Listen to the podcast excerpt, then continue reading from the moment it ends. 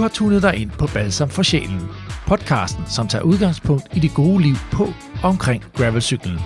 Vi hedder Anders og Dean, og vores mission er at give ordet til alle de gode mænd og kvinder, som elsker at kaste sig ud i naturen og op på cyklen. For når gravelcykling er allerbedst, så er det ren balsam for sjælen.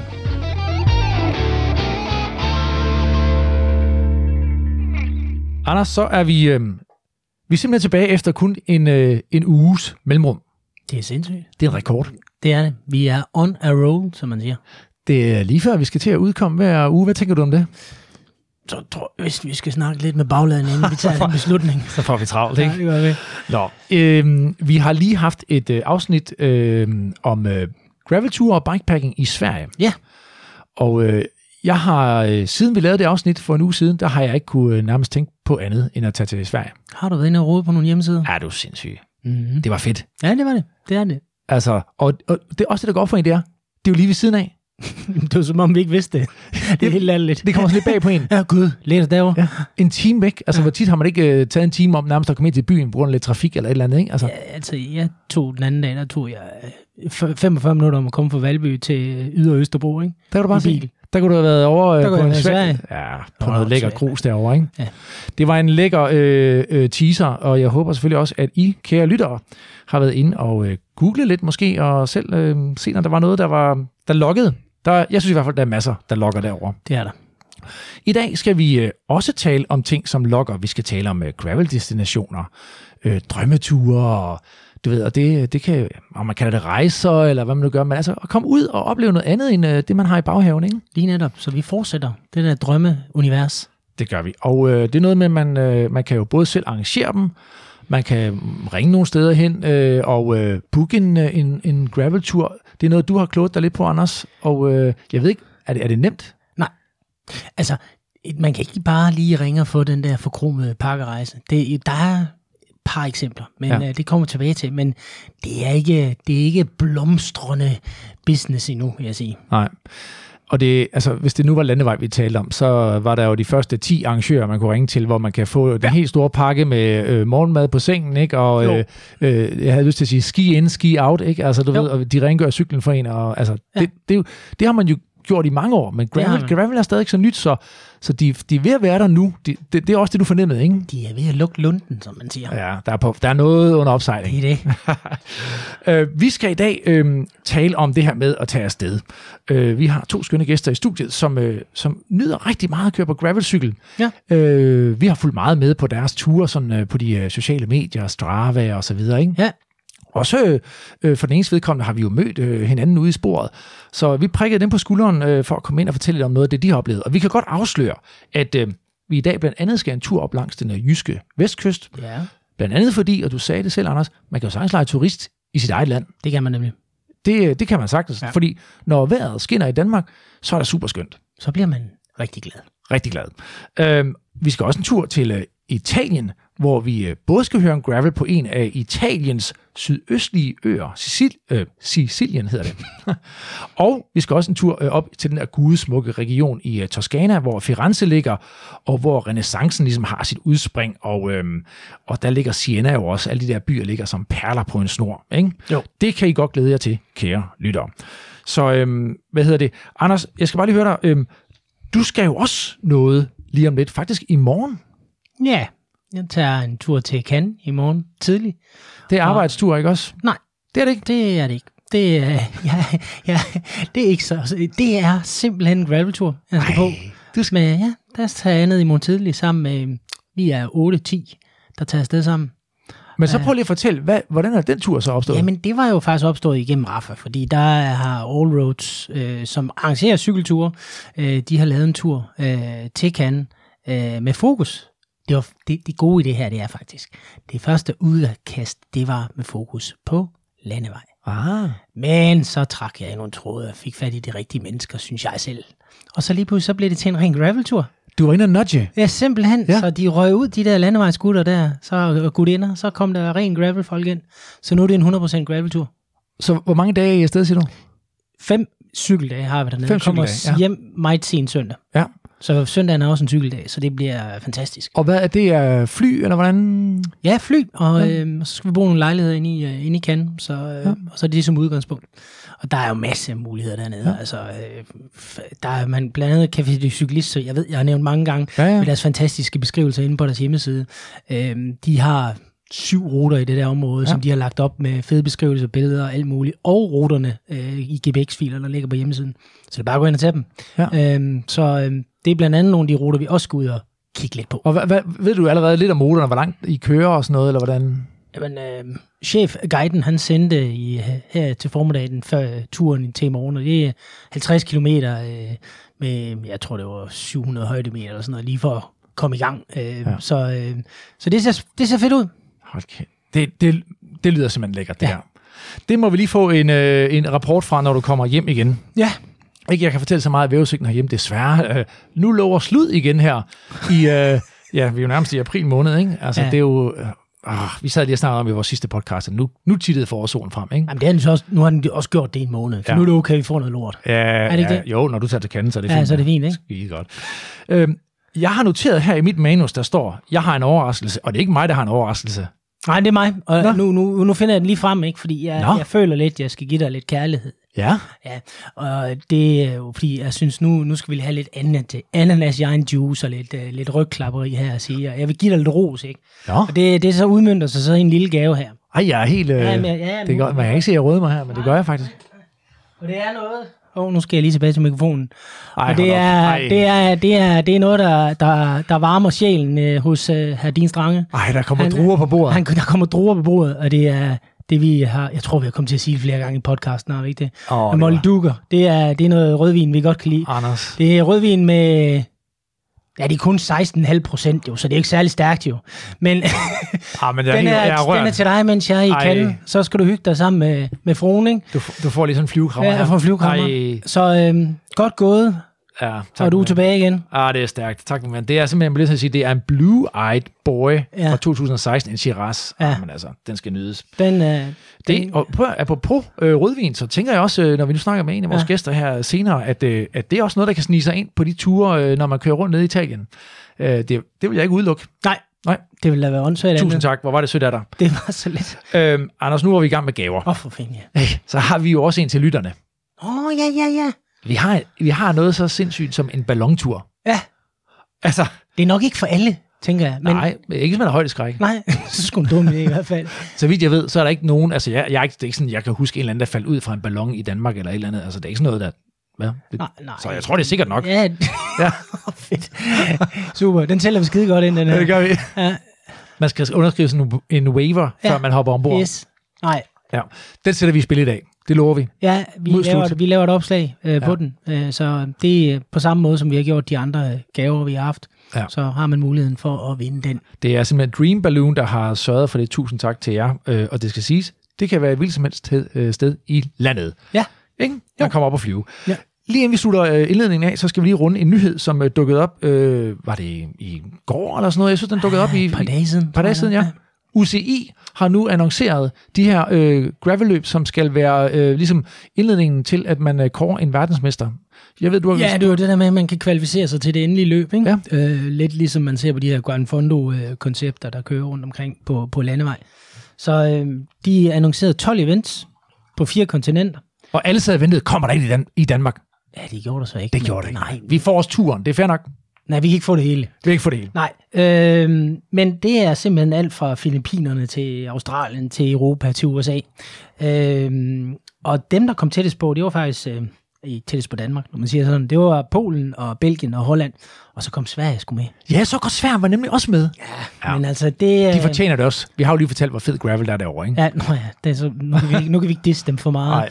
Men øh, det er... Så lad os lige tage et kig på den. Det er faktisk... Øh, de kalder den Gravel Grit and Grind i Halmstad. Ja. Og de er super inspireret af den her... Hedder den ikke Dirty Halland. Jo, fordi vi talte om den. Yes, det ja. gjorde vi nemlig. Ja. Og den er, det er i samme område, og de er mm. inspireret af den. Øh, og der kører de så i 20. august i år. Ja. Øh, og om lørdagen er der det her kvalif- øh, kvalifikationsløb på 125 km. Og der er både løb, noget, man kan køre om fredagen og om søndagen, så man kan lave en hel weekend deroppe, hvis man har lyst. Men det er lørdagens løb, der tæller som kvalifikation. Ja, sådan, øh, det, det, sådan jeg har forstået det. Og, men det fede i den der hjemmeside, de lige annoncerede, var også, at alle de der 12 events, der ligger øh, ruterne, GPX-filerne allerede derinde. Ah. Så man går ind faktisk Ud tage træne på dem. Tage, køre ud og træne dem Ja, og køre nogle af de her ruter og sådan noget. Ja. Det synes jeg skulle være en fed øh, service. Men nu, og fordi nu lod jeg jo dig kloge dig lidt på det, øh, oh. så jeg har ikke fulgt op på det. Hvordan helt præcis fungerer det så? Altså, skal man køre alle 12, eller skal man bare... Nej, nej, nej, nej. Jeg, altså, jeg, jeg, jeg prøvede, jeg kom ikke så meget ind i det, men jeg gik ud fra, det ligesom man gør det på Grand Fondo, fordi det er det samme koncept. Og der er det jo det der med de første, der må jeg, nogen, der må korrigere mig, hvis jeg tager fejl, men øh, det er de første 20 procent, der går videre til det endelige løb. Eller sådan. Okay, okay. Så er det sådan, man skal ind i det for at komme Ja. videre. Og så er der Spændende. også nogle øh, aldersgrupperinger og sådan noget. Ja, ja. Altså, det bliver spændende at følge, ja. og det bliver også spændende at se, hvor mange af dem, der rent faktisk sådan kommer på tv. Men jeg tænker, at de kommer til at gøre noget ud af det, ikke? Ja, det kunne være, at vi skulle til øh, Halmstad Det kunne da i sagtens være. august. Det kunne da sagtens være. Nå, øh, jamen øh, Anders, så er vi jo opdateret på den. Skal vi ikke bare lade os øh, fodre drømmene her, og øh, så kigge lidt nærmere på alt det lækre grus, der, der venter forude? Jo. Lad os gøre det. Ja. Velkommen til Balsam for sjælen.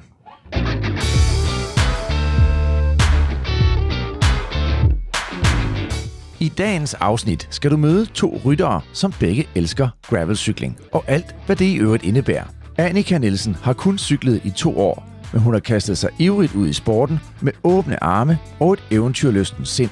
På sin elskede Pronghorn har hun udforsket de danske kyststrækninger, og hun har deltaget i nogle af de mest ikoniske danske gravelløb.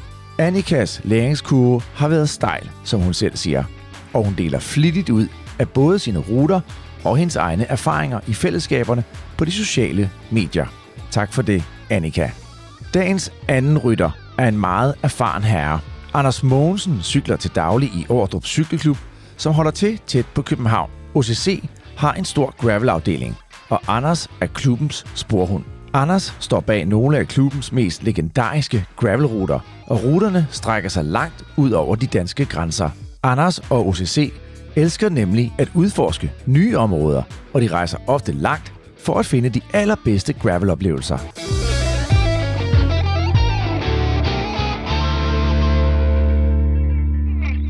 Velkommen, Annika og Anders. Det er jo jer to, der er vores øh, gæster her i dag.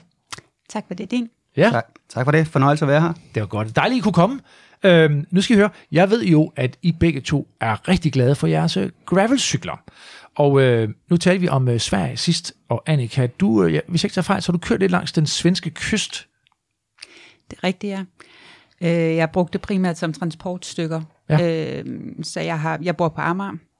Øh, er der sikkert mange, der ved. Men Ja. øh, jeg har taget, øh, øh, altså, hvad hedder det, Øresundstoget over til Malmø, og så er jeg cyklet til, øh, det må hedde Ystad, Ja, for at komme til Bornholm. hvor færgen går fra ja. Ja. til Bornholm. Øhm, så det har jo været transportstykket der, i stedet for at skulle hoppe på deres lokalbane derovre. Ja. Øhm, og, og Er det en okay tur, eller hvad? Ja, den er ganske udmærket. Ja. Øhm, altså, det er primært asfalt. Ja. Øhm, men altså sådan på, på en sommertur, der er den rigtig fin, og jeg, jeg kan ikke huske, hvor lang den er. Det er sådan noget 50-60 kilometer. Den er ikke, den, den, det, er ikke, det er ikke en længere tur. Øh, og så har jeg kørt altså Øresundsruten, som jeg ved, der er mange lokale i København, der, der tager sådan indimellem. Øhm, også altså den samme tur til Malmø, og så cykle op til Helsingborg, øh, den samme rute, og så tage færgen retur til Helsingør, Ja. og så cykle hjem derfra. Som ligesom været sådan en rundtur der. Præcis, det er sådan de der, jeg tror den er 108 eller noget i den stil. Ja. Og det er sådan en af dem der, der, der er meget sjove at kunne sætte flueben ved. Ja. Øh, men altså, deres, øh, deres vestkyst, den er lidt ligesom, øh, når vi kører på Strandvejen, Ja. altså netop fra Helsingør til København. Ja. Så det er primært asfalt, og den er rigtig ja. fin anlagt og så videre, men der er ikke så meget gravel i det. Nej. Så det er mere som, altså at sige, det er, en, det er en sommertur, og for mit vedkommende, der er det sådan en, så har jeg sat flueben ved den, og jeg tænker ikke, det er en, jeg kommer til at køre en masse gange. Anders, det er sjovt, ikke? Fordi vi har, vi har jo fulgt med. Annika er jo øh, en af dem, der er rigtig gode til at, at dele sine oplevelser ja. Inde på blandt andet Gravel Cycling Denmark, og hvor du ellers lægger dine ting op. Og, øh, og nu nævner du det selv, det her med at sætte flueben. Jeg har sådan fornemmelsen af, at du, øh, du har hele tiden noget i kikkerten, ikke? Jo, selvfølgelig. Nogle projekter. Selvfølgelig. Ja. Jo. Og det er til trods for, at du faktisk øh, ikke har kørt gravelcykling særlig længe, eller cykel generelt særlig længe. Det har jeg ikke, nej. Du startede hvornår? Jeg købte en citybike den øh, 12. i 7. 20. Det er jo imponerende. Er. Vi, vi er altså kun i, vi lige startet på 2022. Ja, og den kørte jeg så på, øh, og jeg var ingen, jeg var ingen at kigge på min sådan historik. Og jeg har kørt, jeg er lige rundet 10.000 Ja. kilometer siden der. Ja, det er flot. Øh, og det er fordelt på 190 ture. Ja, og det er jo det, der er imponerende også, ikke? Ja. Og jeg vil faktisk, altså, jeg, jeg købte den der cykel, fordi altså, jeg er selvstændig. Og hvis vi husker tilbage, hvad der skete der i sommeren 20, mm. det tror jeg ikke, vi behøver at snakke mere om. Nej, lad os parkere den. Men øh, jeg, havde, jeg havde en bil, som jeg sagde, den, den skal jeg ikke have mere. Den, øh, den afhænder jeg. Og så blev jeg nødt til at kunne komme rundt på en anden måde, og jeg havde kun sådan en gammel Raylike Tourist Deluxe cykel, som der var frygtelig at køre på, så jeg valgte gerne at gå i stedet for, når jeg skulle noget, Ja. ja. eller tage bussen. Jeg tænkte, ej, nu køber jeg en, en ordentlig cykel, det må jeg gerne nu, når jeg ikke har bilen længere. Og så købte jeg den her Koga Citybike med remtræk og otte indvendige gear i fri cykler. Øhm, og samme dag jeg kører den, der cykler jeg Havneringen. Det er sådan Ja. en, en lokal københavnsk cykelrute. Sådan rundt, jeg, jeg, Mm. jeg tænker, det er Wonderful Copenhagen, der har lavet den. Eller noget. Det er sådan en 20 km, 20 km tur, Jeg tror, den er, ja, 21 eller Ja, sådan et ja. eller andet. Ikke? Og jeg var så stolt, da jeg kom hjem, og var sådan, yes, jeg har, jeg har været så god, jeg har cyklet 21 km. Og så øhm, gik der et par dage, og så tænkte jeg, jeg prøver at køre rundt om Amager. Fordi jeg skulle jo ikke noget. Det var jo nedlukket det hele. Der var så jeg tænkte, corona- jeg, jeg har masser af tid, så jeg bor på Amager, så jeg tænkte, nu kører jeg til Dragør og spiser en is, og så fortsætter jeg. Og så kom jeg hjem, og så kunne jeg se, at jeg havde kørt 50 km. Og det var jo rigtig fint.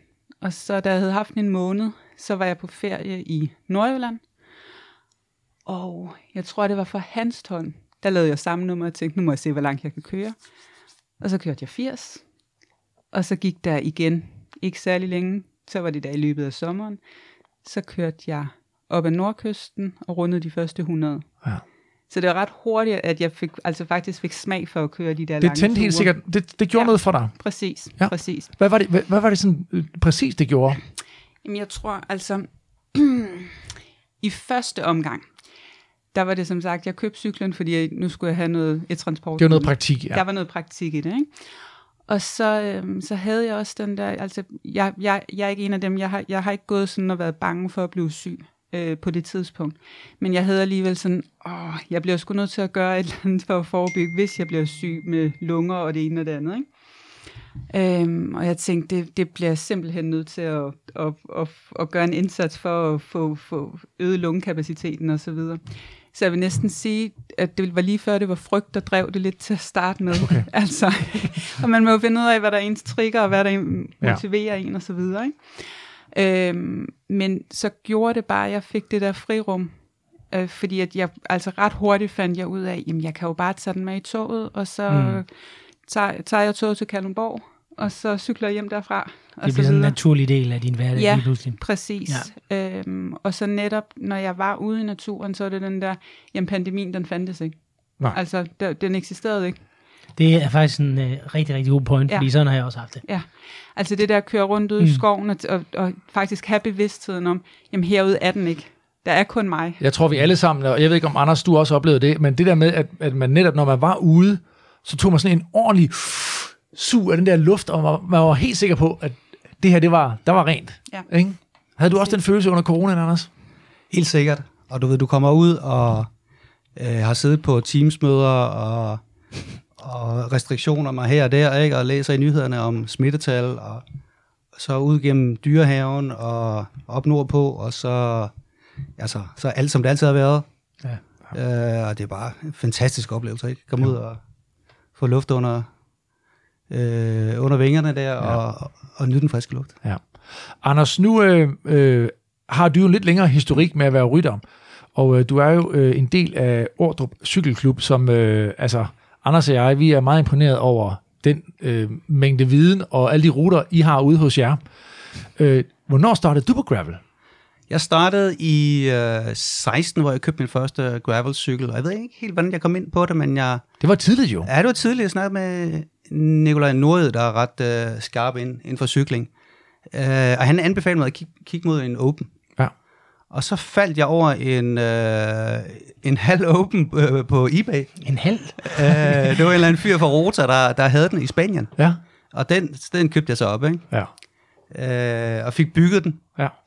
Og fik min, min første, jeg tror, jeg var den første i klubben, der, der kom øh, på en gravelcykel, og folk kiggede lidt underligt på, hvad det var for noget. og jeg kørte øh, turene med mountainbike-holdet. Ja. Ikke? Og jeg tror, jeg brugte det første halve år på at, øh, og, at få et styrt hver eneste weekend, og lige prøve at lære at køre mountainbike på, Så det var simpelthen single tracks. gravelcykel. Ja, præcis. Ja, Sådan. Okay. Og det, det, det var der, øh, rutebiblioteket startede med at blive bygget, for jeg kunne se, at det duer ikke Ja.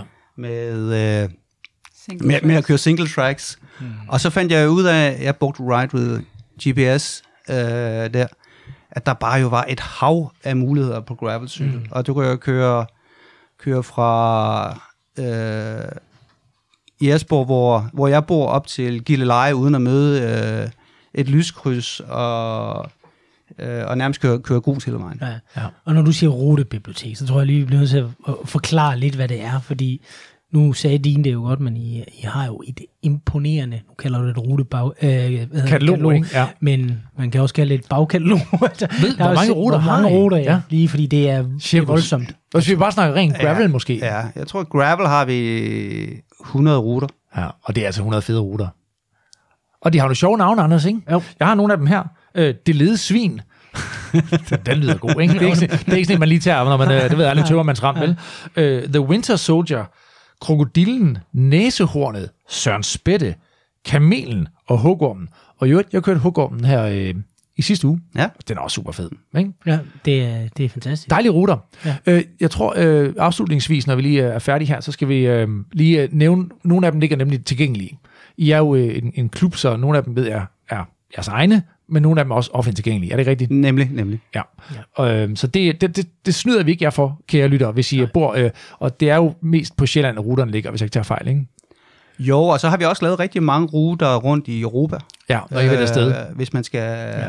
Ud og opleve lidt. Ja. Der er også. Og så ellers, øh, altså vi har vores, vores øh, klubmodul inde på Ride with GPS, Ja. men hvis folk står og skal, skal bruge en rute, så, så tag fat i os. Vi deler meget, meget gerne. Ja, det er, det er god stil ude ja. Hos jer, OCC, øh, og vi ser jo også jævnligt ude på sporene med jeres øh, grønne øh, og stribede trøjer der, ikke også?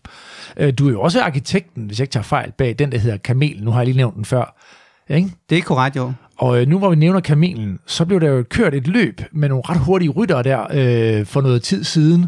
Øh, Mads Pedersen var afsted, og Michael Mørkøv, og øh, hvem, As, hvem, Askren var med. Der var Askren vel var en, en, en 10 World Tour ryttere der.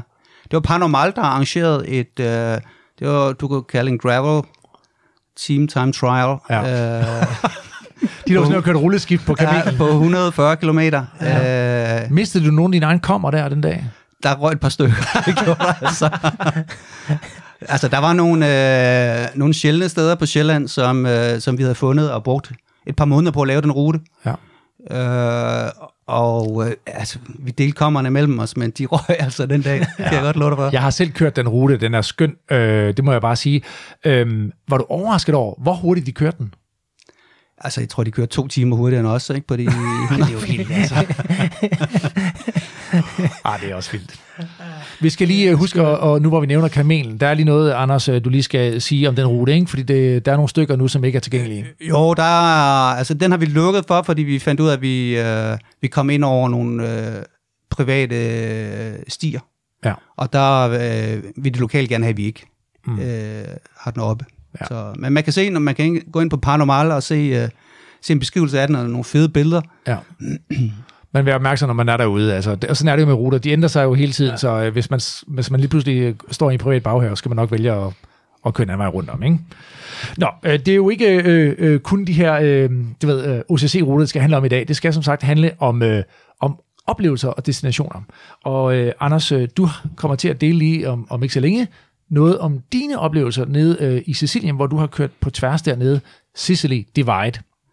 Nemlig. Det skal vi tale om. Nu spørger jeg lige jer begge to, hvis der er noget, sådan i, øh, der lige highlighter jeres øh, gravel, øh, af, hvad skal man sige, jeres gravel-erfaring, om der er et løb, eller nogle ruter, eller en oplevelse. Øh, nu kigger jeg lige på dig, Annika. Er der noget, der sådan springer frem? Øh, nu har du, nu skal du, du skal udspole tilbage til 2020, jo, men er der, hvad, hvad springer frem? Sådan et rigtig journalistspørgsmål, det der. Ja. Jeg vil lige tage de tre bedste ting. Øhm, Du kan bare tage to, hvis det er. Det er ikke Ja. noget. Ved du hvad, det er sådan en præmis, jeg ikke rigtig kan gå ind på, faktisk, ja. i forhold til at kunne, at kunne fremhæve noget på, på den måde, fordi at, at jeg opfatter det, at, så, at om det så er en målsætning, eller det er en oplevelse, så bliver det, det bliver meget noget statisk, uden der skal gå sådan, altså, der skal ikke gå sådan helt Bastian Emil og filosofi i den, og så videre så, så vil jeg sige, om det er helheden, og det, og det ændrer sig hele tiden. Ja. Fordi som sagt til at starte med, der, der var jeg primært der, hvor det, det var faktisk min sundhed og, og mit mentale helbred også, øh, i forhold til at sige, godt, jeg skal bare ud og undgå at blive sindssyg af den, den tilstand, verden den var i. Ja. Til nu, hvor altså, jeg købte min gravelbike, den har lige haft et års fødselsdag. Øhm, Blev det fejret? Tillykke. er lige før. Jeg fik det delt på Facebook og sagde, Ja. ja. yes, et år og så Ja. videre. Jeg ikke lige fik det Ja. markeret, som jeg Ja. nu plejer at gøre. Ja. øhm, og, øhm, og, og jeg begyndte jo her i løbet af efteråret også at køre med sådan, altså øh, jeg kører i uh, trainingplan og har coach på og så videre, så der er gået meget mere konkurrencemoment i den, Mm. så det er jo hele tiden den her noget, der, der udvikler sig. Øhm, så hvis det er den der med at finde et moment fra en tur, det kan jeg ikke. Nej. Øhm, og, og hvis det skulle være for et løb, jamen jeg vil sige, det er lige før med løbende. Øhm, jeg ser ikke rigtigt, hvad der er omkring mig, når Nej. jeg kører. Fordi at, at jeg er virkelig så fokuseret, fordi at det, er, det er virkelig teknisk øh, udfordrende for mig. Så det handler bare om snuden i sporet og bare Ja, ja. afsted. Mm. Så det er egentlig mere hele setup'et omkring, øh, for eksempel det at deltage i, i løb. Og det er lige før, at jeg vil sige, at det, når jeg har de dårlige oplevelser, det er faktisk det, der, der ender med at blive de gode oplevelser. Øhm, Det, hvor du lærer mest øh, om dig selv, eller om dit udstyr, eller du flytter dig, eller hvordan?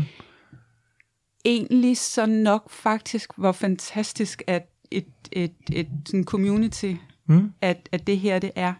Altså nu for eksempel, nu var I jo lige søde at fortælle omkring mine oplevelser i Odder her. Til Unsupported uh, Spring Classic. Spring Classic. Ja. Hvor øhm, altså det var, det var et fantastisk løb. Mads havde gjort et rigtig godt stykke arbejde, eller Mads og Stefan havde gjort et rigtig godt stykke arbejde, og de havde jo simpelthen sørget for, at værkuderne de øh, var med os. ja, det var Øh, smukt vejr den det var dag. så smukt vejr, og det var en super flot rute.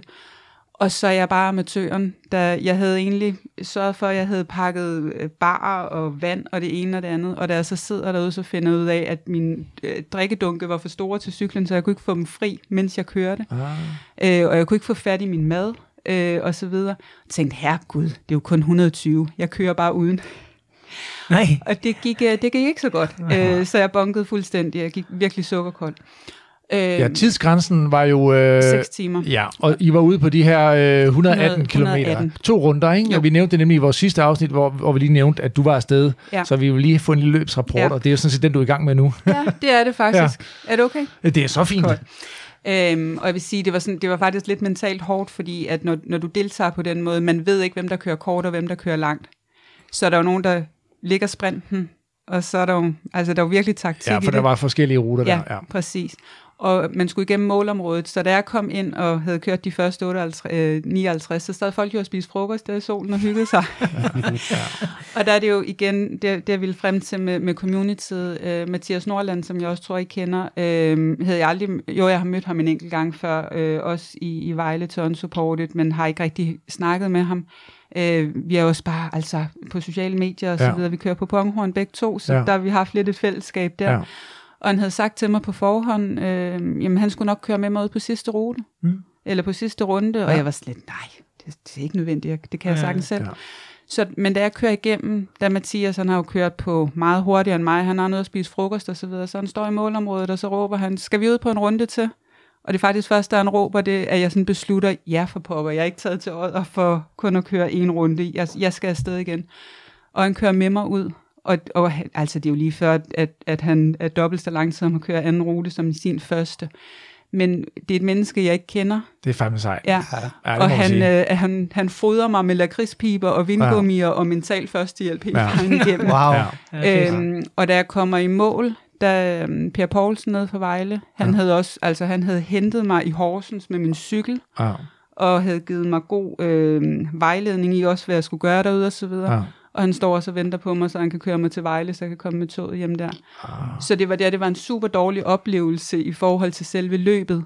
Men sådan alt det, der var omkring, hvor det var slet, hold nu op, man hjælper mm. hinanden her. Ja. Og der var ikke noget af det, jeg selv bad om.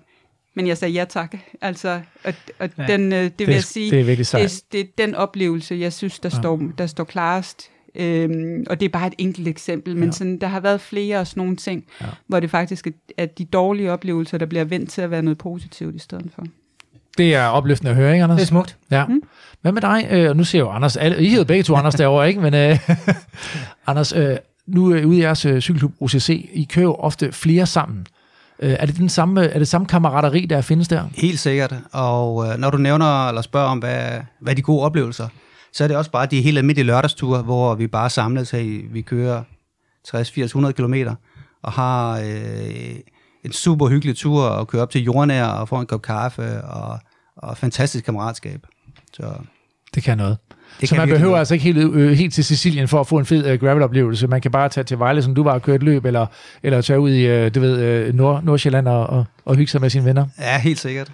Godt. Så synes jeg, det er også en sjov, øh, nogle gode læringer, du har der, og mm. man skal huske på, at man får jo læringer, når man er ude på de ture, Ja. og de hårde læringer, dem, dem glemmer man altså aldrig. Så øh, Altså, jeg kommer aldrig nogensinde til at køre ud på den måde igen og tænke, herregud, det, det går nok uden at spise noget. Øhm, det, det gør jeg aldrig igen. Jamen, jeg tror, vi alle har prøvet det der med at gå sukkerkold. Ja. Det er, Åh, det, det er det det, det værste er noget, man... Og det er bare så Men- amatøragtigt. Altså, ja, men det, Men men det- sker for men, alle. men, altså. men man, man må igennem det selv. Det er Ja. dyre lærepenge. Ja, det er Sådan det. Jo, men jeg tror, pointen her også er, at, øh, at der er ikke nogen, der står og griner af en. Nej. Øhm, så, øh, For, fordi jeg selv været der. Vi har selv, folk har selv været der, ja, ja, præcis. Altså, man ved jo bare, hey, øh, vi tager lige dig med her, ikke? Altså, det er jo sådan lidt, nu havde I en, en rute, der hed øh, Winter Soldier. Altså, det er jo lidt det der med leave no man behind-agtigt, ikke? Altså, man, man får alle med, med hjem, ikke? Altså, Og så har jeg faktisk også sådan lidt den der, det, for mit vedkommende gør faktisk ikke noget, der, at der er lidt konkurrencemoment i det. Altså jeg er gammel konkurrencesvømmer, det er 20 år siden, jeg stoppede med det. Men, men jeg kan godt mærke, at det er blevet vækket lidt igen nu her.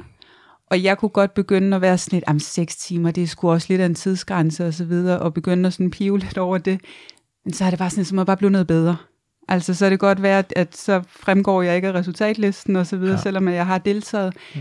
Men det gør jeg næste gang. Ja. Hvor jeg så har de andre ting, har styr på det. ja. Men det er også det, målet flytter sig, ikke? Så, så, øh, Præcis. Ikke? Altså, I starten, var det- der var det, jeg skal bare til drage Ja. ja. og spise en is. Ja. Ja. Altså, så, så det, det, det er og nu er det med training andet. peaks og alt muligt, ikke? Præcis, lige præcis. Hvad skal det ikke ende med, Annika? præcis. Stærkt.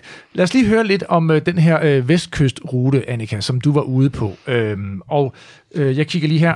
Det er en øh, tur, som du tog, øh, der startede ned i Rudbøl i øh, Sydjylland. Og øh, det var fem etaper, du kørte, øh, og cirka 117 km per dag for at nå det. Du kørte i alt 589 kilometer, Øhm, og øh, med cirka gennemsnit på 20 km i timen i hvert fald, hvis jeg kigger på de tal, jeg, jeg har her. Ikke? Ja. Øhm, og øh, den vil vi godt lige høre lidt om, den, den tur der, fordi det er jo sådan en, der, der er let tilgængelig. Ja. Hvorfor valgte du at køre derover og tage den tur? Jamen altså, jeg kørte jo, da jeg havde haft min øh, skønne ponghorn i en måned, så tog jeg jo til Dirty Jutland og kørte 130. Så der kørte jeg jo noget af vestkysten der. Ja. Mm.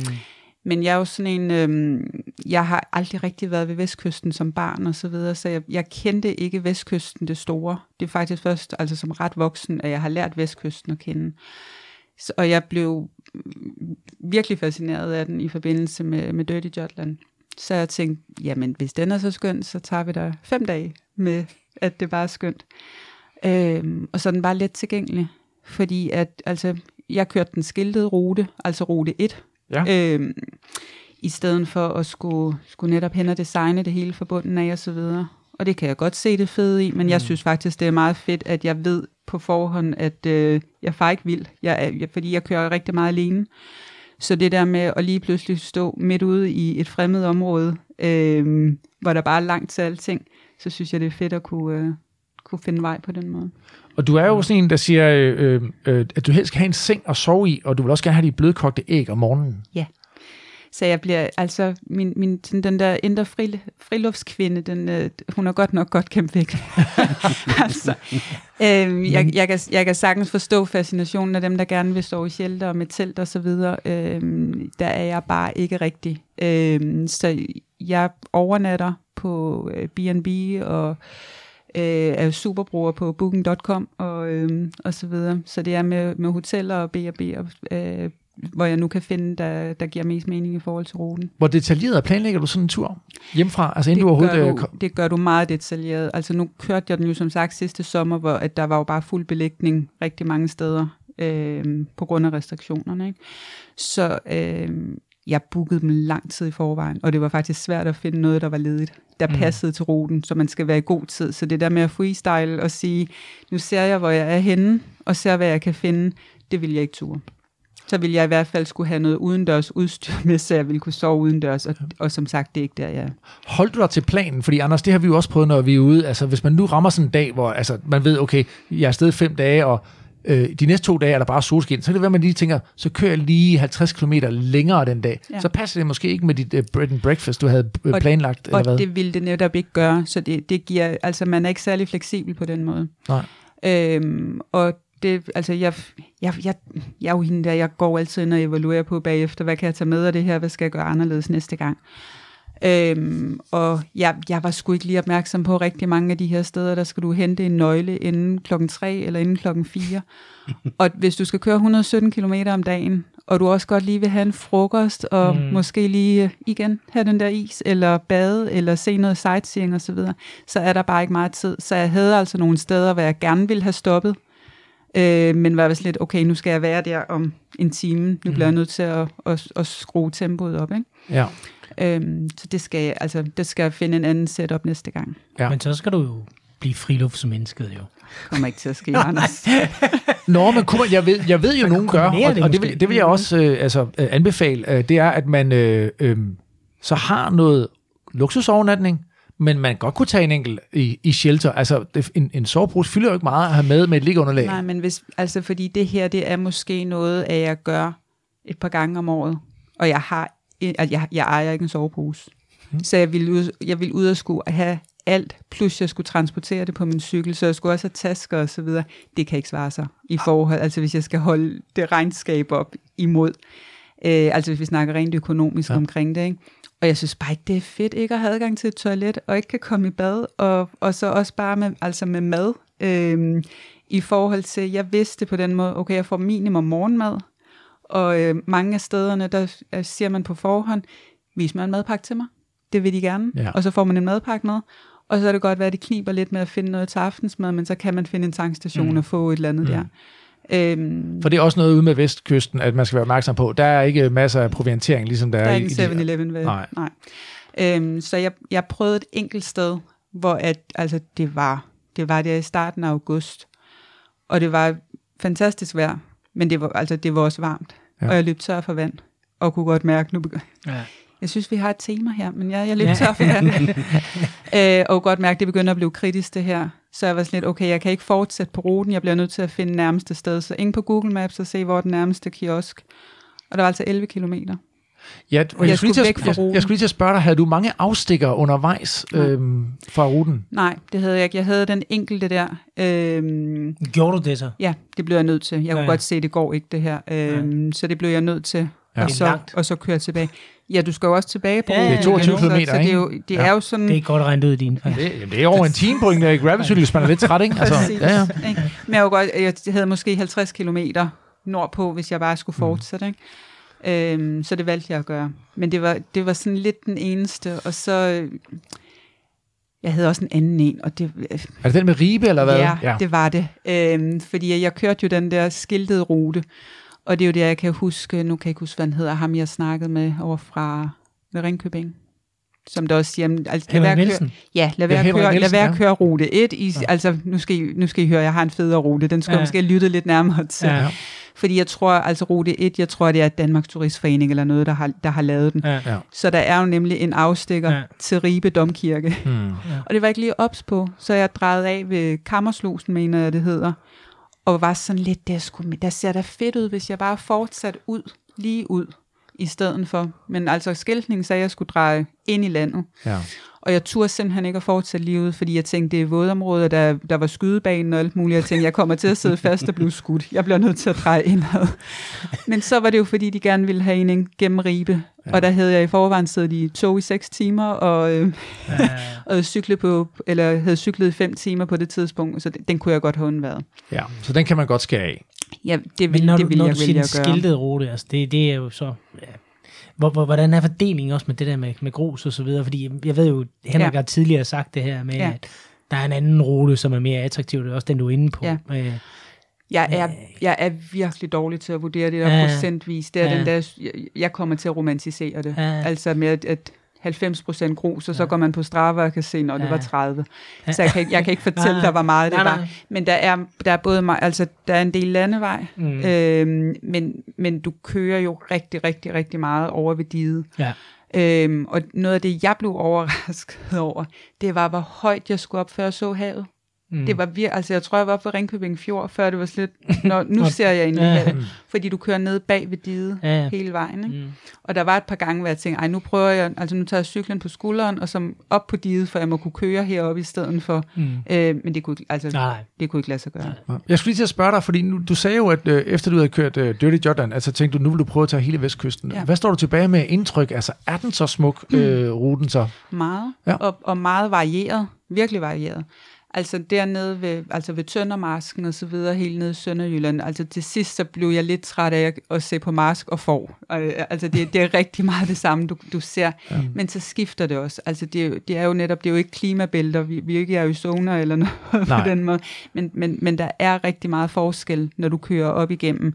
Øhm, og jeg vil sige, hvis, hvis man sidder derude og, og tænker, at jeg vil gerne køre vestkysten, men det, altså de der knap 600 km, det bliver altså for meget. Altså, så, så foretrækker jeg helt klart den nordlige del. Ja. Ja. Altså op ved kandestederne og så videre. Ja. Øh, altså faktisk den, den del, der, der, der, der ligger på Dirty Jutland Mm. Ja. Og nu siger jeg hele tiden Dirty Jutland ruten. Det er jo ikke rute 1. Nej, nej. Nej. Ugi, han har Sin egen rute. det, sin egen rute, Ja, ja, men den ja. løber sådan Den- nogenlunde parallelt. Det er jo ikke? så fra Klitmøller op mod Skagen der, Ja, ikke også? præcis. Men nu ved jeg jo, Anders, fordi du nævnte lige, at øh, du har lige været nede og køre ved øh, Henne Strand. Er det ikke rigtigt? Jo, præcis. Jeg var forbi Hennestrand sidste, sidste uge, Ja. Det er jo virkelig et lækkert område. og øh, der, jeg var forbi Ko- Kolding, Ja. ja. og havde taget min, min gravelcykel med selvfølgelig, fordi øh, når man øh, er ude, så skal man... Så prøver jeg i hvert fald selv altid at tage min cykel med. Ja. Og øh, det var her, hvor der var fantastisk vejr. Og jeg blev færdig lidt, lidt tidligt, og så tænkte jeg, at jeg skal se solnedgang øh, ja. ude ved vestkysten. Så jeg, jeg fandt øh, en rute på 60 km, og så kørte jeg ellers mod Blåvand og, og startede på ruten der. Mm. Og der oplevede jeg også lidt det, du, du nævner der, ikke? Man kører der, man kan ikke se, se vandet, ikke? Og jeg, jeg var jo presset, fordi jeg skulle se den solnedgang der, ikke? og, øh, og så kommer jeg ned, og så, så ja, hvad er klokken? Det er måske lidt i 8, og jeg kan se, okay, nu, det er nu, det er, ikke? Og så kommer jeg heldigvis lige der, hvor jeg kan se den gå ned over vandet, men jeg er stadig langt fra, Okay. fra vandet. Ikke, men jeg kan godt se solnedgangen ned over, ned over vandet alligevel. Og øh, så tænker jeg, jeg skal da også ned og se øh, vandet sådan helt tæt på. ikke? Og der, er det, der var det også måske en kilometer med cyklen på skulderen. Ja. Cykle lidt, ja, præcis, ikke? Ja. Og, og, og, og vandre gennem klitterne, så pludselig, pludselig er vandet der, så er det jo fantastisk. Ja, det er ikke? smukt. Vi var der Så- jo, Anders, på vores tur også, øh, hvor vi var over at køre. Og, Ja. øh, altså, Men det er rigtigt, vi så heller ikke så meget vand. Altså, Nej. Det er, det ikke. er i realiteten, altså mm. først når du kører direkte på stranden der ved Mm. Blokhus, at du Mm. er sådan ude og tænker, yes, nu Ja. ja. er jeg ude ved, ved, ved Vesterhavet. Ja. men jeg må dog sige, at jeg husker området omkring Henne Strand som bare værende Ja, gudesmuk. Ja, det var altså, fedt. Så langt øjet rækker, så er det bare og Oksbøl, ja. Blåvandshug og det der, ikke? virkelig smukt. Altså, Fantastisk. Det er også fordi, at, øh, at øh, det, er jo, altså, det er jo ikke bare sådan, at man sådan ser noget lyng og nogle klitter, og så kan man se noget bebyggelse oppe af. Altså, man ser ingen bebyggelse. Altså, det er, det er ren øh, månelandskab nærmest, ikke? Mm. Altså, Det var fedt. det, det kan noget særligt. Så øh, det var en god oplevelse, og øh, du nåede jo øh, i mål op på øh, spidsen deroppe. Ja. Ja, Det gør jeg. og øh, Jamen, det var alle de, der var ikke nogen problemer undervejs. Altså, det var jo DSB, ja, vores, stat, vores statsbaner, Ja. øhm, og så øhm, i forhold til at skulle fra København, og så, og så skulle starte derovre, altså jeg startede så i Tønder. ja, Øhm, der var nogle udfordringer der, og, og der igen, det var jo bare en sommer, hvor det, der var bare nogle pladsreservationskrav og, Ja. og så videre, der gjorde det lidt udfordrende. Og så var der det her med, øhm, i forhold til overnatning, med at, at, at det kom til at sætte noget, noget, noget begrænsning i forhold til fleksibiliteten. Men ellers så havde jeg ikke nogen udfordringer. Altså der var, jeg havde ikke nogen defekter, og der var ikke nogen dårlige oplevelser med, sure mennesker, eller Så en rute, du kan, andre du, kan, du kan godt anbefale folk at tage den oplevelse der. Ja. Ja, Og det føles uh, trygt og sikkert. 100. Der- Jeg var, jeg var ikke utryg på noget tidspunkt overhovedet. Og som sagt, altså jeg, jeg kørte alene øh, hele vejen, uden der var noget. Fantastisk. Anders, øh, du har jo også kørt Dirty Jutland, så du øh, kender jo også den del af, af, det, af det nordlige øh, stykke deroppe. Øh, hvad, hvad tænker du om det? Jeg synes, det var super, super smuk, smuk tur. Altså Ja. ja. virkelig, virkelig lækkert. Var du, var du meget fokuseret på fart der, fordi det er jo også lidt løb, så jeg ved ikke, hvor meget du fik Ja, men alligevel, der var også tid, helt klart tid til stop. Ja. Ja. Ikke? Og fordi man Husk, kommer det er jo en forbi... oplevelsestur. Ja. Det er ikke et løb. Mm. Helt Jeg, sikkert. jeg, jeg er Det var meget, meget, meget, meget enig. så, Ja, ja, tak, ja. tak, Annika. Det, det kan du fortælle til Thomas Bundgaard. Ja, præcis. Jamen, jeg er fuldstændig enig. Jeg prøver også at huske mig selv på det nu, Ja, ja, lige om ja. lidt. Ja. Ja, skal du også, er det 220 eller? Ja. Yes, sådan. Skal du køre det igen i år, Anders? Eller? Øh, mm, jeg skulle have kørt uh, XL, Ja. Uh. og så blev jeg øh, og var i gang med at træne. Hvad er der. den 480, eller hvad er den? 420. 420, Ja. ja. Og så kom min, øh, min hustru og spurgte, om vi ikke skulle et par uger til Italien i påsken. Og så blev de planer der øh, lavet om. Og øh, vi prøvede til gengæld at få en, en, øh, en lille bikepacking-tur med familien. Jeg har børn, der er 10, 11 og, og 14. Ja. Og der vil vi ned langs, øh, langs Po øh, i Italien. Og den, øh, der går også en, en cykelrute. Ja. Øh, og det er jo fladt det hele, langs en flod. Og øh, masser af, af gode øh, agriturisme og, og gode steder, du går rundt. Og små byer, der, der, det er ligesom ikke på top 10 over, hvad du skal se i Italien. Men de er jo fantastiske at køre rundt i de, de små byer der. Men prøv lige at forklare, så har I øh, cykler med selv til alle mand, eller leger I noget dernede? Eller? hvad? Øh, vi tager fire cykler med Ja. ja. af planen, og så leger vi til den mindste pige en elcykel.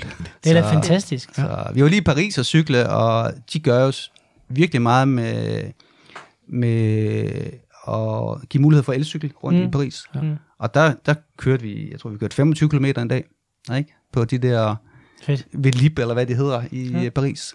Øh, det gik glimrende. Det går pludselig op for mig, ikke Anders? Fordi jeg har egentlig tænkt, jeg kan godt se det. Jeg kan godt se, hvad du Nå, tænker. Nå, jamen, jeg vil gerne have familie med, men jeg sidder bare og tænker, at de der elcykler, jeg havde, jeg havde lidt set det som, du ved, noget som folk, som måske også var ældre, kunne tage, men det der er skidesmart til ens unger også, selvfølgelig er det. Fuldstændig. Ja, ja. Altså på en eller anden måde. Fordi det, jeg, jeg ved, når jeg skal have den lille op i skolen her, så skal hun have et skub op ad bakken og sådan noget, ikke? Men altså, kunne hun få lidt hjælp fra en lille elmotor? Why not?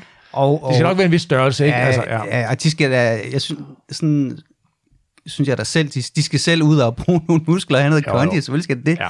Men på sådan en lang tur, hvor altså mm. forvente, at en, Hvad, hvad snakker vi? Altså, nu siger du lang tur. øh, vi planlægger at køre mellem 50 og 65 per dag. Okay. Bummelum. Det er godt nok også en fin slat. Altså, de bliver, de bliver nemmere at lægge i seng, tænker jeg, ungerne. Det, Det er sgu da fedt. Vi har kørt også nede ved... Er det her i påsken, eller? Det her i påsken, ja. Ja. Vi har også kørt ned ved Loire, hvor der også er fantastiske cykelruter. Øh, og det er mest asfalt. Ikke? Ja. Så du ved, det vil ikke være min uh, number one gravel-tur. Nej. Men familiemæssigt er den fantastisk. Ja. og det er også virkelig, virkelig smukt. Og godt skiltet, og, og virkelig, virkelig til at, til at køre. Men, men der tænker jeg også et okay kompromis, ikke Anders? Fordi når man er øh, sydpå der, altså specielt i nogle af de regioner der, så altså, kører man ind på nogle landeveje øh, ind bagved og ser nogle af de her gamle bygninger og landskaber. Altså, det kilder jo også ned i maven, ikke? Altså, Ja, det behøver ikke at være grus, altså for at være smukt. Nej, nej, nej. Og du ved, øh, det vi oplever, når vi er ude med børnene der, det er, at altså, de vil aldrig afsted, vel?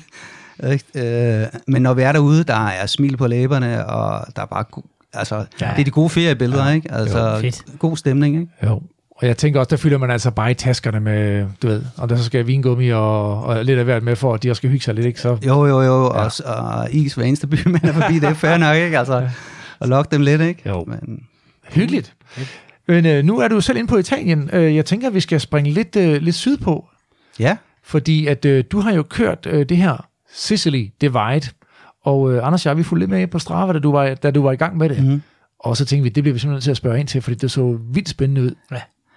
altså Sicily Ride, det, jeg synes, det er et, et, et, øh, en fantastisk rute, der er blevet lagt, lagt op af, af nogle folk, der virkelig gør meget for at øh, gøre det nemt at komme til Italien, til Sicilien og cykle. Og det er måske lige den første destination, man tænker på, når du, når du tænker Hmm. øh, Italien og, og cykling i det hele taget. Ikke? Øh, de har lavet en rute, som, øh, som er relativt nem, øh, og jeg vil tro 50% gravel cirka, Mm.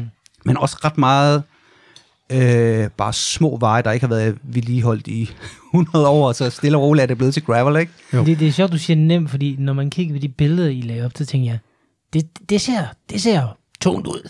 Jamen, vi, kom, vi, vi kørte den i november, Ja. og, Ja, okay. Og, øh, og lige et par uger før, der havde der været øh, øh, afsindig meget regn. og Perfekt. jeg fandt ud af, at de på en halv dag, jeg tror det var 14 dage før, der var der faldet 600 millimeter. Okay. Vi får 700 om året i Ej, det er Danmark. voldsomt. så vejen dernede, det var blevet til floder. Ja. Altså, det var helt ekstremt. Og det var også noget af det, vi så øh, derude, hvor kom rundt på en asfaltvej, der var, okay, der var lagt nyt asfalt, så pludselig ligger der kampesten midt i det hele. så man bare får svømmet væk. Ja. Så. Okay. Og så var det også øh, de læringer der, altså ja, man får læringer på hver eneste tur, synes jeg, når man er ude. Mm. Øh, og Annika, du nævnte det der med flaske og, og, ja. øh, og få spist. Noget af det, vi lærte der, det var altså, tro ikke, at en lille flaske olie og din kæde der, den, den kører en uge. Nej. Fordi det var, altså, vi kører i mudder herhjemme, Ja. ja. dernede der var det ler. Ja. Og det første hotel, vi, vi var inde på, der havde de heldigvis lagt sådan nogle små tandbørster frem, ikke? Du ved, de der ja, engangstandbørster, man Oh, de er gode til at rense cykel med, ja. Jamen, ved du hvad, vi, vi vaskede kæde med dem hver Ja, ja, ja. ja. eneste aften bagefter, ikke? Ja. Og stod der på dag 4, og kæderne, de var fuldstændig knastørre. Ja. Øh, så, så det var igen en læring, der sørger for at have det hele med der, ikke? Og, øh, så du kan ho- holde din cykel ved lige, selvom du, du tror, du har, du har styr på det. Det her løb, øh, det er jo lidt sjovt, fordi det, grund til, det er lavet lidt, er jo for at, øh, at få nogle folk til det her område nede i Sicilien, som de taler faktisk om, at der er de her ghost towns, kalder de det, altså spøgelsesbyer. Ja, Øh, fordi det, øh, altså, øh, jamen, folk ved godt, der er turisme på Sicilien, men det er langs kysterne. I kører jo ind i landet, Ja, ikke? Og, øh, og, og de vil gerne ligesom have folk, øh, ligesom kommer ind i landet og bringer noget, nogle, nogle turistdollars med den vej, ikke? Altså, så det er også en måde at gøre opmærksom på sig selv, det her løb. Og det er jo ikke noget, der sådan har en, en startdato. Det er jo en rute, der ligger frit tilgængeligt. præcis. Og, og det fungerer sådan, ved jeg, at man går ind på deres øh, hjemmeside, den her sicilydivide.it, og derinde, der kan man faktisk øh, tale med de her folk, som står bag ruten, og organisere, at man kan komme afsted. Det er noget, man måske også have sådan en pas, nærmest sådan brevetagtigt, man kan få stemplet, og øh, også, man kan også øh, få overnatning igennem der. Altså, de, er, de har anbefalinger til, hvor man kan overnatte og sådan Ja, noget. det, det jeg synes, de har gjort rigtig godt, det er, at de har lavet lidt til, en- til en rute, du, okay, den vil du gerne følge, fordi du har den der brevet, du skal, du skal have stempler rundt omkring. Ja. Øh, og der er måske mm, otte steder, hvor man skal ind og have sit stempel der. Og så har de arrangeret med en masse bed and breakfast, at du kan komme ind og overnatte til en billig penge. Uh, de har for eksempel skoler, der er blevet nedlagt, fordi byerne er blevet affolket.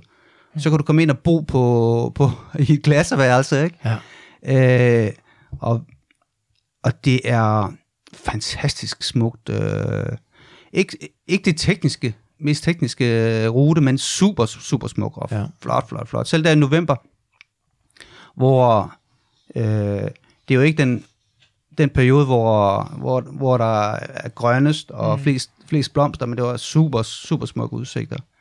Og så kom du ned, og altså jeg kan da huske, vi overnattede et, et super lækkert sted at komme ind, og gav øh, 120 euros for, for tre mand med overnatning og, og halvpension, ikke? Ja. Mm. Altså, så det, det, det, det er et billigt sted at rejse, og super, super smukt. Men I havde ikke, altså, I havde ikke selv uh, soveposer og ting og sager med, eller hvad? Øh, det- nej, nu- nej, I, nej. Så det var bed and breakfast? Præcis, det var bed and Ja. breakfast, vi Okay. brugte. Det var det, det var det, du sagde tidligere. Det var Uh. credit card bikepacking, ikke? Ja, klart, det var, det var credit card bikepacking, det her. Ja. Ja. ja. Og jeg har ligesom Annika, jeg kan også godt lide, at der er en seng, der er ret. Ja. ja. Ikke? At få et bad, og... øh, Også bare, du skal ud og køre så langt dagen efter, og så ligger og sove og fry. Altså, når jeg har hørt, når I har været afsted og ligger og fryse på den måde, og, og være sulten, og det ene og det andet, og så skal ud og køre langt dagen Nu efter. det og det også- skal du også et par dage efter igen. skal du også sige, at dine og jeg har været ualmindeligt dårlige til at vælge vores tidspunkter, hvor vi gør det her på.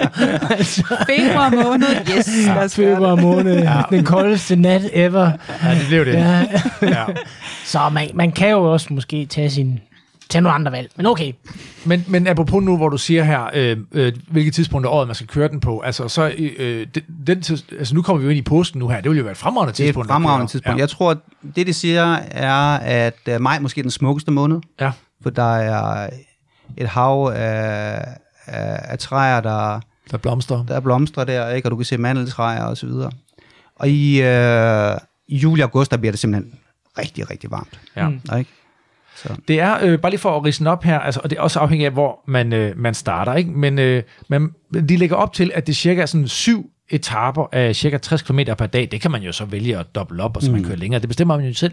De har bare lavet nogle beskrivelser af, hvordan man kan tage den her øh, Sicily Divide ind på deres øh, hjemmeside. Og så kan man ligesom vælge, om øh, man starter, hvad hedder det, øh, fra Trapani, tror jeg det hedder, til Trapani. Trapani til Catania, er det ikke rigtigt? Jo. Ja. Eller om man øh, starter øh, fra Palermo. Ja. Der Vi, er sta- vi startede i Palermo, ikke? Ja. der kan man flyve, flyve til. Ja.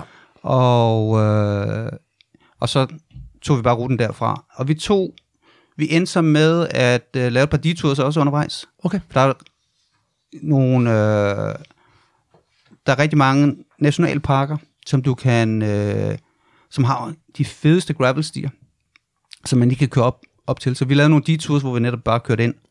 Øh, Var det nogen, I så, så fandt dagen for inden, eller ja, hvordan? dem, eller? dem fandt vi inden, ikke? og så ja. havde, dem, havde dem som plan B-ruter, Ja, lige efter, hvordan øh, dagen ville gå. ja. Øh, og så da vi kom hen mod Catania, der, øh, der så vi, at vejret var godt, så vi kunne komme op på Etna. Ja, vulkanen. Ja, ikke? Så vi kørte op, og der ligger der en rute, der er i 2.000 meters højde, der går rundt om Etna der. Hold da. Så, øh, så der, der kørte vi op, og, øh, og kørte halvdelen af, af ruten rundt der. Ikke? Mm. Hvordan er underlaget der? Jamen, det er, det, altså, det er det sprødeste, øh, den sprødeste lyd, du får, fordi det er som om, du kører på glas. Det er sådan små lavastykker, der bare ligger og knaser. Ja, præcis. Ja. Ikke? Og det er en fantastisk lyd. Ja. Så, Hallo. og Det må være sådan lidt Lanzarote. Sådan, Det- jeg har ikke været der, men det- Ja, ja. Det er jo lavasand. ja. Så men rimelig store, store grusstykker, kan du sige, lavastykker, som giver den der lækre sprøde lyd. Og så kommer du jo også ind nogle steder, hvor der bare, okay, her er ruten, øh, den er lige stoppet, fordi der ligger, der ligger noget, noget lava, der er kommet ned for nyligt. Ja. Øh, Det er jo en ret aktiv, eller den har været aktiv i hvert fald, den her. ja, præcis, ikke? Så, så vi havde da også et par, Ja.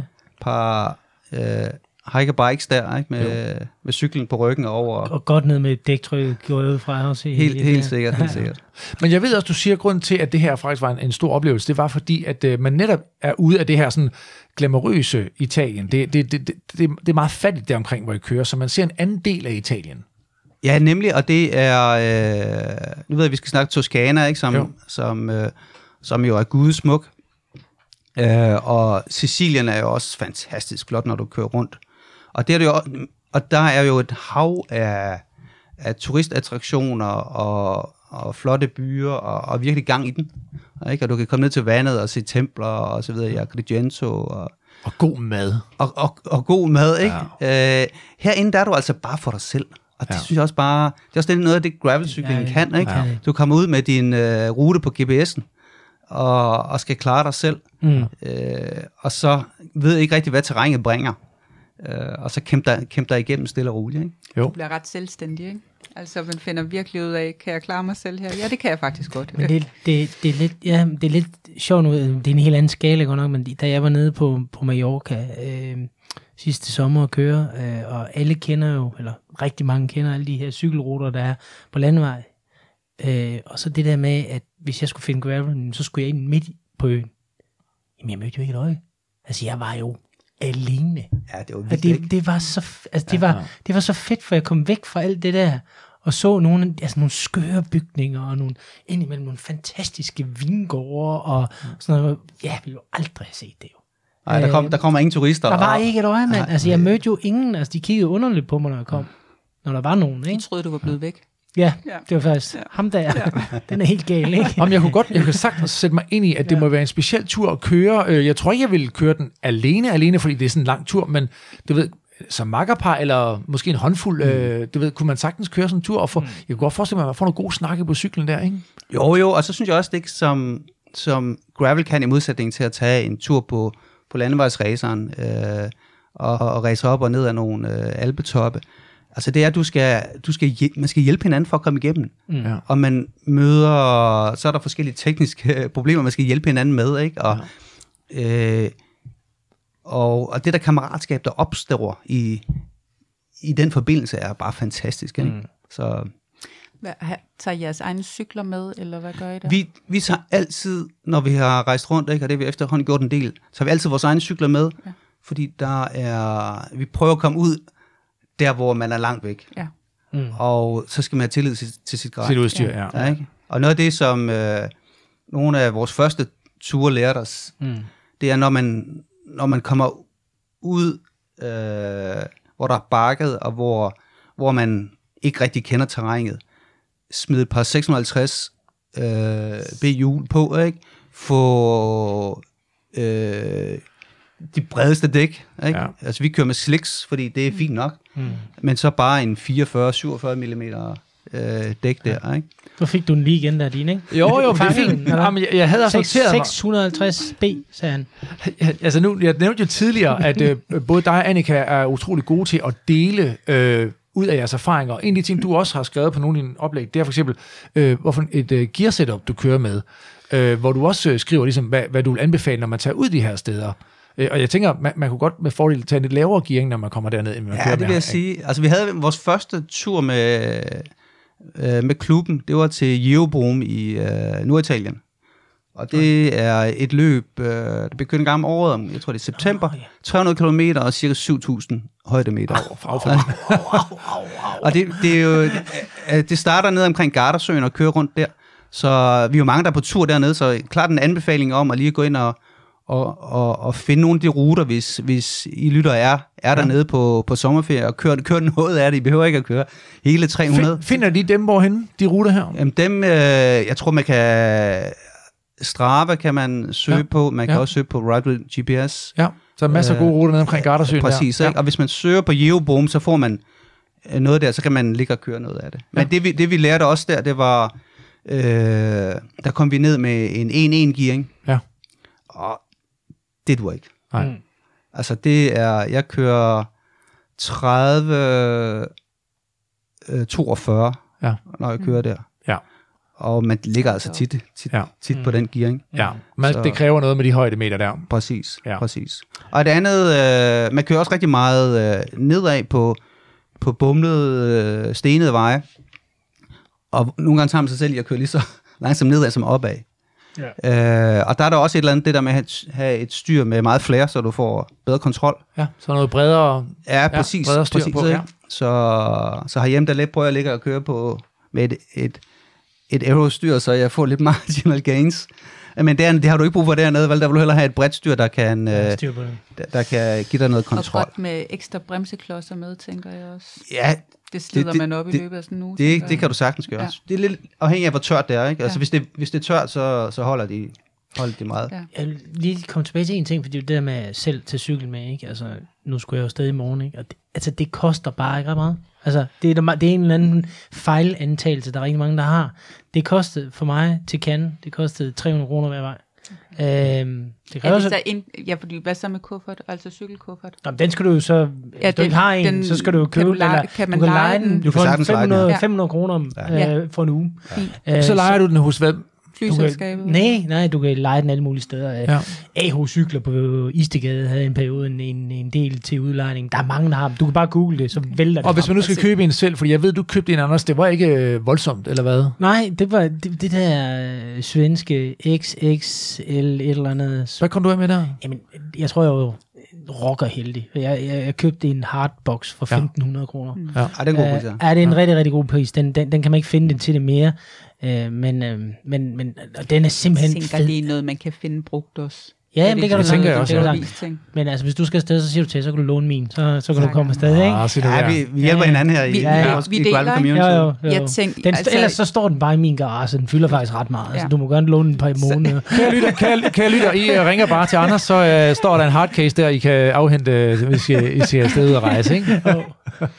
Anders, er der nogle uh, erfaringer, du tager med dig fra den tur? Hvis nu nogen sidder her og synes, det lyder interessant, og de gerne vil køre Sicily Divide, er der noget, de skal vide, som, som du tog med derfra? Øh, altså den, nu har jeg kørt uh, Torino-Nice også, og som jeg nævnte, Euroboom. Og jeg synes, den er, den er rimelig nem at køre. Mm. Øh, og hvis man er i, i super god form, så, så behøver du ikke at bruge syv dage på det. Nej, det tænker jeg heller ikke, man gør. Så, men man kan også, altså vi blev overrasket, hvor vi, vi, vi pludselig stod med, med cykler, der var fuldstændig leder til, ikke? og måtte bruge, bruge halvanden time på at prøve at, prøve at få dem op og køre igen. Ikke? Og, øh, og hvis du kører i, i de tørre måneder, så er der ikke noget der, ikke? så er det bare Ja. så er det rimelig easy peasy at komme. Nu er jeg nysgerrig. Jeg, jeg er blevet sådan utrolig glad for at køre med Vox øh, på min kæde, øh, bare fordi jeg synes, det er nemt at, at vedligeholde, og det, det suger ikke øh, øh, skidt til, ligesom olie gør og sådan noget. Når man kører ned der varmegrader der, hvad, hvad kører I med? Jeg kører selv med Vox også. Ja. Så Det Men fungerer. det, altså, når det var så læder, så var det nok lidt ligegyldigt, om det var... ja, det, det, det, det, tror jeg. Til sidst var det bare om at få noget smørelse, om det var olivenolie eller hvad det var. Ja, fan, Ja. Nå, men jeg tænker, jeg tænker netop det der med, at når stå, solen står og steger, ikke, og du er ude i længere tid, og, der, og, hvis, og så ovenikøbet, øh, hvis du rammer noget, noget, noget tørt vejr med noget, noget øh, finkornet sand, så kan det godt skure lidt på kæden, ikke? Altså, Jo, men det er mere, jeg synes også, det er et blanding, når det er både tørt og vådt. Ikke? Ja. Øh, så jeg synes, hvis det... Hvis du får noget vand på, altså, så, så skal du også have noget olie på. Jeg synes, Ja. ja. det er... På nogle af de andre ture, ved du, der smører man måske kæden en gang, ikke? Fordi, nå, og nu er der gået tre dage, skal vi ikke lige putte noget olie på kæden? Nu fik jeg jo en fin øh, vinflaske her, Anders, øh, da vi startede her. En dejlig øh, gave der. Tak, Anders. Ja. Ja. Hvad med, når I er afsted på sådan en tur, der får I noget god rødvin øh, nede i Italien? Ja, det er helt sikkert. Det, det er en del af, af det, ikke? Og derfor er det også fedt at, øh, at, at tage det som credit card øh, bikepacking, så man, man ved, man kommer et sted, hvor man kan købe et eller andet. Ja. Ikke? Og, og ikke skal ud og, og samle sin, sin svampe eller andet i en skov. Står og stampe druer med bare fødder eller et eller andet, og prøve at få det til at blive til noget. så det hører med, ikke? Ja. Og, øh, øh, Og så, så sagde du også, at pengene rækker jo længere. Sicilien er jo kendt for også at være lidt billigere end øh, Norditalien, men så især, tænker, når man kører ind midt i landet, kan man nok få lidt mere for pengene. ja, det er helt sikkert, helt sikkert. Og øh, maden er rigtig god. Ja. Øh, men det er jo heller ikke, øh, altså ligesom Toskana, hvor du bare kan finde øh, gourmet-restaurant over det hele. Det er der jo ikke der, fordi altså, det, Nok lidt mere rustik, tænker ja, jeg. ikke? det er det altså, ikke? Men, men, men lækker fin mad. Lækkert. Og, og koster ikke noget. Ja. Så den kan du varmt anbefale. Klart, klart. Ja. Og den er jo nem at gå til, ligesom også, altså Annika, nu nævnte du øh, din rute derude, som er jo en velkendt øh, cykelrute i Danmark, så der findes masser af oplysninger. Det samme gør der i hvert fald her, fordi man skal kun ind på en hjemmeside, så kan man læse sig til det hele, faktisk. Præcis, ikke? og de har også, øh, de har selvfølgelig den på italiensk, men også, de er ved at bygge den ud på, på engelsk også, og jeg sad her i, i går og kiggede, og, og der er fine rutebeskrivelser. Hvis man skal have GPX-filerne, så skal man lige ind på den italienske øh, øh, side og, og downloade dem, ikke? men det, det, kan man, det tror, tror jeg godt, man kan finde ud af, selvom man Ja. ikke kan, kan italiensk. Har, har de kultur for at skilte, ligesom øh, vi gør i Danmark? Nej, slet ikke, så Nej. der skal man have den på sin ja. øh, Wahoo, Ja. og, Ja. og have det loadet op der. Ja. Jeg ved jo også, hvis vi lige springer lidt væk fra, øh, fra det sydlige der, dernede øh, ved Sicilien, så har du været utrolig glad for øh, også at køre rundt øh, i Dolomitterne. Øh, og øh, og øh, du, du nævnte lige Torino Nice også. Og så ved jeg, at du har øje på, jeg kan, jeg kan faktisk ikke huske, at du har kørt den, men Stelvio Unpaved, er det, er det en, du har kørt, eller har I kigget den? Den, øh, den kørte vi, jeg tror det var sidste år. Ja, det er rigtigt. Du, du sagde faktisk, det var det vildeste offroad, du havde prøvet. Ja, det var, altså, der er mange, der kører ned og kører, kører Stelvio og Gavia, det er sådan en klassisk uh, combo. Uh, og fantastisk flot jo, ikke? Jo. Ja, Den findes altså også offroad. Ja. Og, det tør jeg øh, ikke tænke på. og jeg synes, uh, hvis, hvis I lytter er interesseret i det, uh, gå ind på cyclingchallenge.com, uh, cycling-challenge.com, Ja. Uh, og der har en, en god fyr, der hedder Will, der bor, jeg tror han bor i, uh, i nærheden af Genève, og han har altså lagt de fedeste rutebeskrivelser op. Så der har jeg fundet rigtig meget af det info, jeg bruger Ah, til, fedt, at, fedt, fedt. Til, at, til, at, til at planlægge og undersøge. Og han lagde den her Stelvio Unpaved op, og det var bare et, et, øh, noget, vi ikke kunne lade være med at køre. Ikke? Vi, vi tog en, øh, det var igen en, en håndfuld øh, gutter fra Ordrup, og kørte øh, Albrecht-ruten. Man kan gå ind på transalp.info. Ja. Øh, og der er både mountainbike og gravelruter. Øh, og den kørte vi ned, og så kom vi tæt på Stelvio, og så, ja. så kørte vi fra der. Ja. Ikke? Så vi kørte ikke hele uh, Jeg, Albrecht-ruten. jeg, var inde, jeg var inde og se de der billeder, der er lagt op, og det er, jo, det, er jo, det er jo noget af det vildeste gravel, altså det må jeg bare sige. Og man ser jo de der hårdnåle sving, nogle af 40 af dem øh, fra, fra Stelvio-ruten, fra landevejsruten, der, der, der snås op, og så kører man der med udsigt over det hele på grusstykker. Noget af det ser også sådan lidt halvfarligt ud, synes jeg. Ja, det var... Øh, jeg blev i hvert fald lidt presset i forhold ja. til, til højdeskræk, og, og noget af det, der er fantastisk ved, ved Stelvio, ikke? Det, eller Stelvio Unpaved, det her, det er så, så varieret. Mm. Så man, vi startede i, i 2.000 meters højde, og så... Øh, Så man starter et stykke op af. Ja, man starter- er det den italienske side, eller den øh, I- det- østriske? Det er den, øh, det er den italienske side. Og så kommer vi, øh, jeg tror den, de første 5 kilometer, der kører du på nogle små øh, øh, grusstier, som måske er lige så brede som, øh, du ved, øh, en, en sten på et fortov, ikke? Ja. Øh, så jeg ved, ja, det er 50 cm eller ja, eller andet. Noget, ja. du er. Ja, ikke? Og, og hvis du, øh, hvis du får overbalance den forkerte vej, så er det altså ikke særlig fedt. Men det var det, man kunne se på billederne. Ja, det, præcis. det, det var ikke for sjovt, det der. Nej, det var, det var det altså ikke. Nej. Og jeg tog mig selv et par gange i at, at, at falde ind mod, øh, ja. mod siden, fordi jeg var, jeg var mega Ja. Det er godt, du falder den rigtige vej. presset der. Og så kommer det op, og så pludselig kommer der et plateau, hvor du bare får de, det fedeste vy over...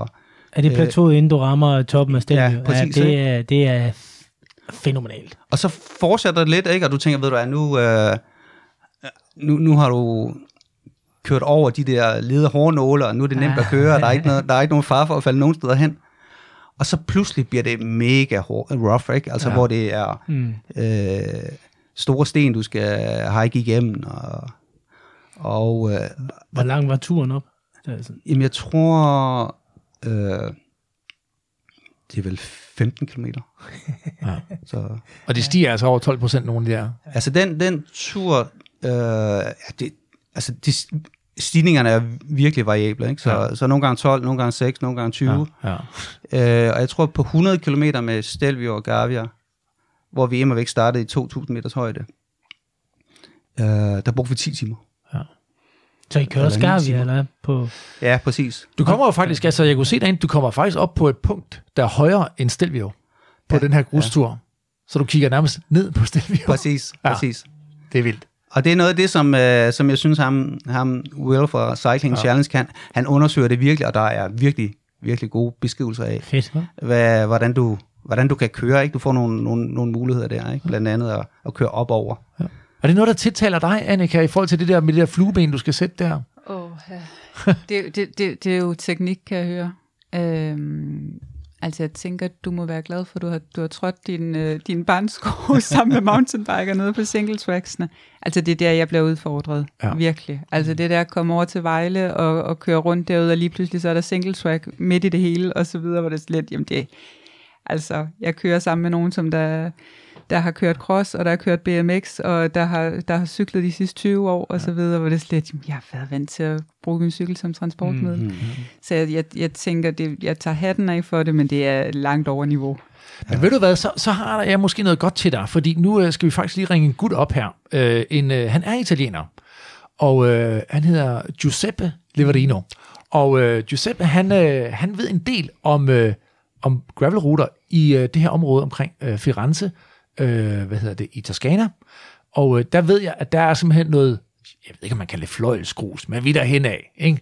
Sådan Blød, ben, benmel. benmel, blød, lækker, ikke? Det og, øh, balsam, ikke? du ved, vinmarker på hver side og sådan noget. Jeg Ja. tror, det kunne godt lige være dig, Jamen, Annika. 100. 100. Yes. Ja. Jeg, jeg sidder og får sådan lidt mundvand hver gang, jeg Ja. ser billederne, han ligger op. Ja, fordi han lægger altså nogle vilde ting op, han. og han er, nemlig, han er nemlig lige været dernede og køre, øh, jeg ved i hvert fald tre øh, ruter, øh, og jeg synes lige, vi skal prøve at give ham et kald, og bare lige få lidt input fra ham.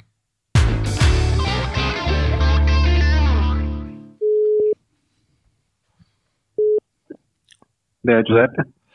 Hej Giuseppe, det er din og Anders fra Balsam for Sjælen. Hej guys. Hej, hej. Vi sidder, jo, Hej. her- vi sidder her sammen med uh, Annika Nielsen og uh, Anders Mogensen og taler om uh, gravel-destinationer. Yes, så hyggeligt. Ja, det er. Og uh, nu talte vi lige om Italien, og der, du er jo ja. fra Italien. Ja, der er jeg. Hvil, er, du, er, du, er du fra Toskana-området? Hvor er du fra? Ja, jeg kommer fra Firenze. Firenze. Ej, det er lækkert. Ja. Det er, jo, det er jo det, vi gerne vil tale med dig om. For Ja. du, har, du har jo lige været afsted og kørt lidt gravel dernede, er det ikke rigtigt? Jo, altså der har været dernede et par gange nu, i forbindelse med alt det hjemmearbejde, som man har haft under corona, ikke? Jo. Jo, så jeg tænkte, at øh, nu hvor der var mulighed for det, så skulle jeg lige øh, sige, hvad der var dernede i Gravel, for det havde jeg nemlig aldrig rigtig prøvet dernede. Jeg først lige startet med at cykle Gravel øh, heroppe i København, Ja. så det, jeg tænkte, det skulle, øh, det skulle lige prøves. Og hvad er det thumbs up eller thumbs down?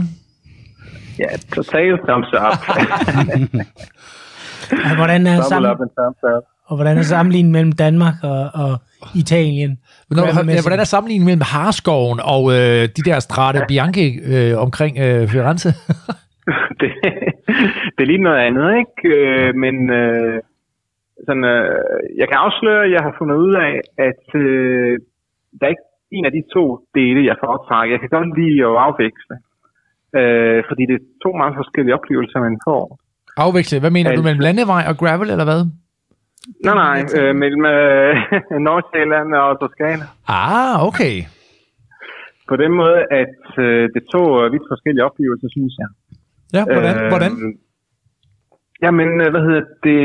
Øh, I kender det selv fra os selv bedre, end jeg gør. Altså, her har vi super øh, velplejede grusstier.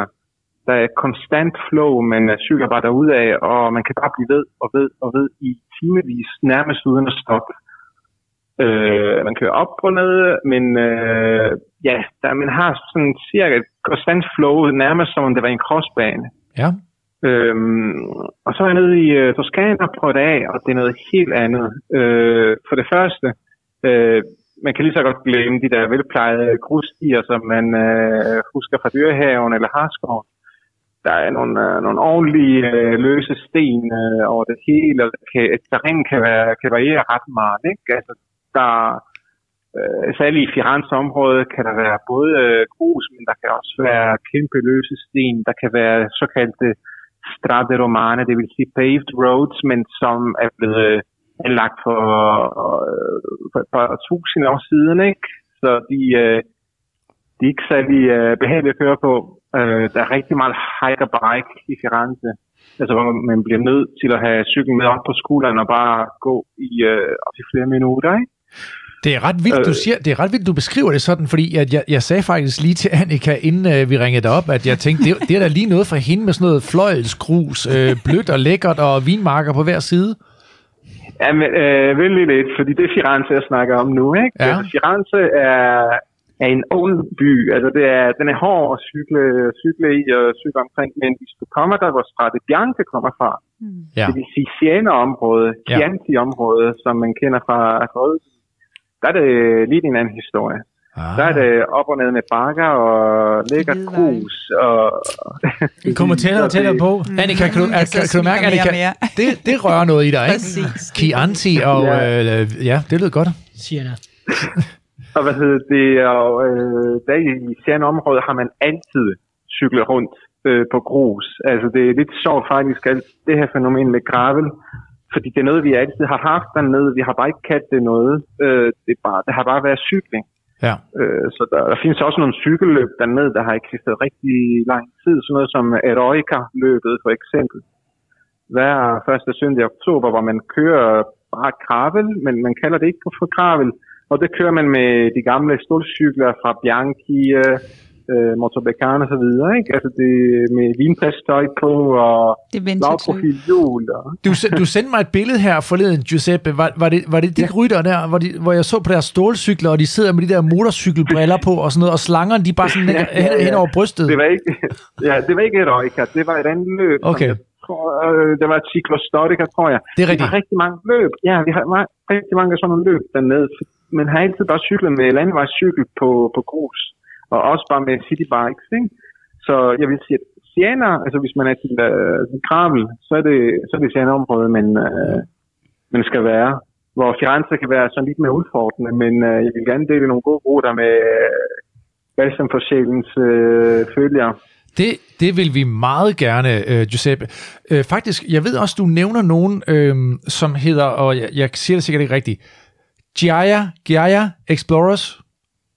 Det er så flot udtalt. Yes. Øh, hvad hedder det? Giaia betyder grus på italiensk. Ja. Og øh, de her Giaia Explorers, de er to gutter øh, fra Pisa-området, øh, som øh, har lavet en øh, online portal, der hedder GaiaExplorers.it, Yes. øh, som er en øh, ruteportal, åben for alle, ganske gratis, med tonsvis af gennemtestede rigtige gravelruter fra Toskana. Og meget, øh, og meget, altså meget visuelle også. Der er super fede billeder derinde af deres ture der. Og sådan det, det, de har den der sådan lidt lækre italienske æstetik, når man går ind og kigger, synes jeg.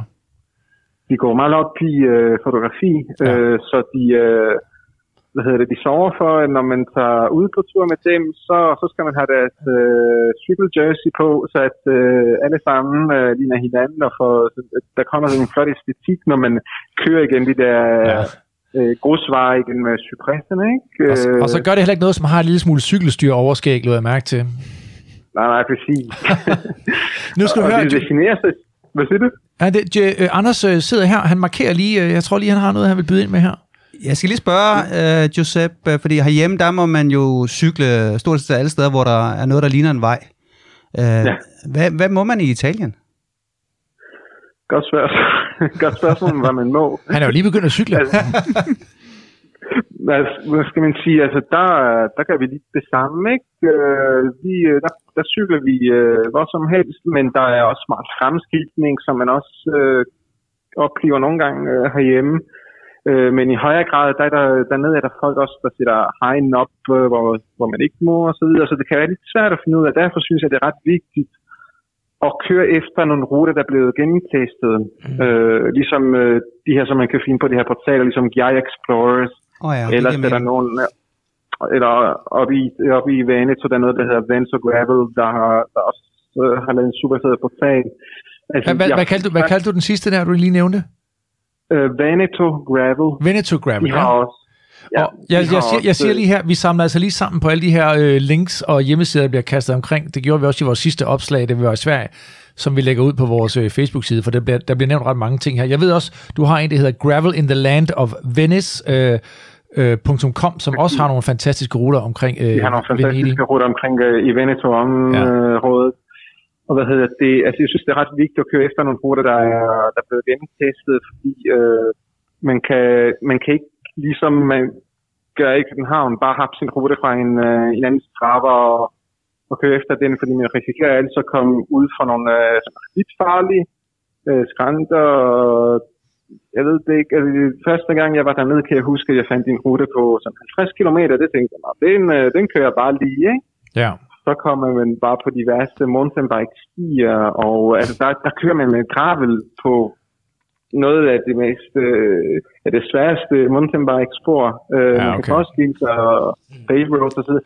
Det vil altid anbefale at gå efter sådan nogle portaler, hvor, hvor ruterne er blevet gennemprøvet, ikke? Jo, og det vi, det vi faktisk prøver nu med, med den her øh, lille øh, podcast-serie omkring destinationer og rejser, det er jo egentlig at prøve at, at give nogle kvalificerede øh, øh, henvisninger til steder, hvor man kan finde ruter, som er netop gennemprøvet, og så man ikke rører ud i ja. det der, som, er en, som bare er en dårlig oplevelse jo i virkeligheden. Ikke? Altså, det, det er fint nok, at man siger, at man vil, man vil explore, men explore er jo ikke for enhver pris, vel? Altså, Er Ja, et det er i hvert fald ikke det. der samler dig op og, og kører dig hjem. ja, præcis. Ned i Italien, vel? Hvad, hvad siger du, Annika? Jeg sagde bare, at der er jo et sikkerhedsaspekt i det. Det er der også bestemt. Altså, det, kan- det kan gå rigtig galt. Altså, det er, Ja. ja. det er alligevel ikke en helt ufarlig sport, vi dyrker. Nej, og det skal være trygt og sikkert og føles rart. Ikke? Det, er jo, det er jo også derfor, vi kalder den her øh, podcast for Balsam for sjælen.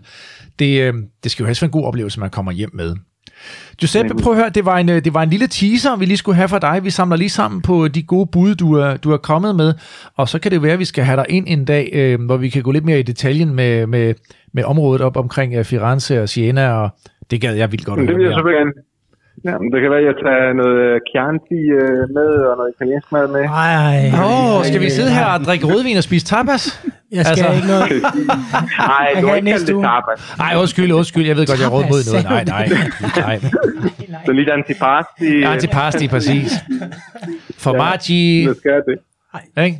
Ja, tak. Anders han siger, at jeg skal bare stoppe. det vil vi gerne, Giuseppe. Det er meget gerne. Ja, Tak for, tak for Ja. budet. Det, det tager vi det op på. Men uh, super gerne. Lige en teaser i forhold til de der Gaia Explorers. De definerer sig selv som uh, gourmet cykelryttere. Nej, Det vil jamen altså. Nu rammer du og genbruger Ej, Anders hjerte lige nu med ren det- kærlighed. Det er simpelthen, det er smukt. Ja, jeg tænkte jeg. Ja, det er dejligt. Jeg er lykkelig nu. Hvor er det skønt. Yes. Dejligt. Giuseppe, tusind tak, og have en øh, skøn aften. Vi tages ved Jamen i lige snarest. måde, uh, hej Annika og Anders. Hej. Hej. Hej. Hej. Hej, Jeg tror jo også, der er en rigtig, rigtig vigtig point i det, han siger jo det der med at, at køre ruter, som er gennemprøvet. Altså fordi det er jo øh, også fuldstændig den oplevelse, jeg havde på Mallorca, da jeg startede. Og tænkte, nu skal jeg ud og explore dernede, og jeg endte jo i den ene dead end efter den anden. Altså. Ja. Og, og i Sydeuropa, jeg ved ikke, det, du har mere erfaring i det, end, end jeg har, Anders, men, men der er lige pludselig, så er der bare en port. Mm. Og så er der altså lukket. Du kan ikke komme videre.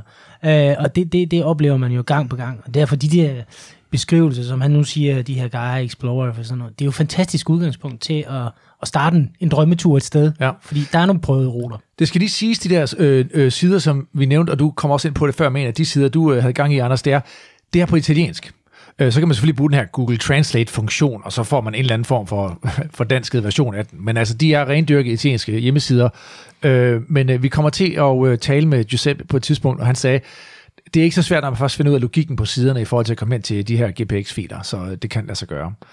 Øhm, jeg tænkte faktisk på noget, jeg lige vil samle op på, Anders, og det var, du nævnte det, da du talte om din uh, Sicilien-tur. Det var, at øhm, I nogle gange afveg for den planlagte rute. I havde sådan en plan B-rute, I, I havde planlagt. Det er måske meget godt, fordi Annika, også i forhold til din øh, vestkysttur, hvor at, øh, du ligesom slavisk fulgte en rute, der tænkte jeg faktisk på, om, øh, om man måske kunne gøre det sådan, at man hjemmefra havde lagt nogle, øh, hvad skal man sige, svinkeæringer, øh, eller nogle, ligesom tænkt, hvis, jeg nu, hvis vi nu har en, en dag, hvor vi har gode ben, så kører vi lige lidt ekstra, så de er, så man har dem i baghånden, og ligesom kan slå dem til med det samme, fordi det er måske en smart idé. Det er en super god idé, din, ja. og det, det gør vi også selv. Uh, fordi man ved aldrig helt, hvad, hvad, uh, hvad dagen bringer. Og nogle gange uh, er man lidt uh, overmodig og, og bliver, bliver presset på tiden, og så er det rart lige at, uh, at vide, at det er ikke i dag, man skal ud og køre den ekstra langtur. Ja. Og jeg vil sige, generelt, generelt øh, når vi har været afsted på tur, vi selv har planlagt, der har vi været lidt for optimistiske, når vi har siddet i sofaen derhjemme, og ej, her skal vi da også forbi. Mm. Øh, Man vælger lidt mange points of interest pludselig, og, ikke? Ja. og, og, og så synes jeg også, man lige skal se sit, sit team i øjnene og se, hvad er det for noget, vi, vi gerne vil. Mm. Altså, er det okay at, at have en teams hike? Vil vi gerne prøve det?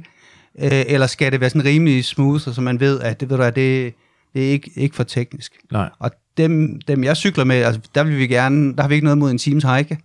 Øh, hvis man lige kan binde øh, to veje sammen over et pas, altså, og det, men man skal bare være enige om det, Ja. fordi ellers bliver det træls. Ja. Ikke? Jo.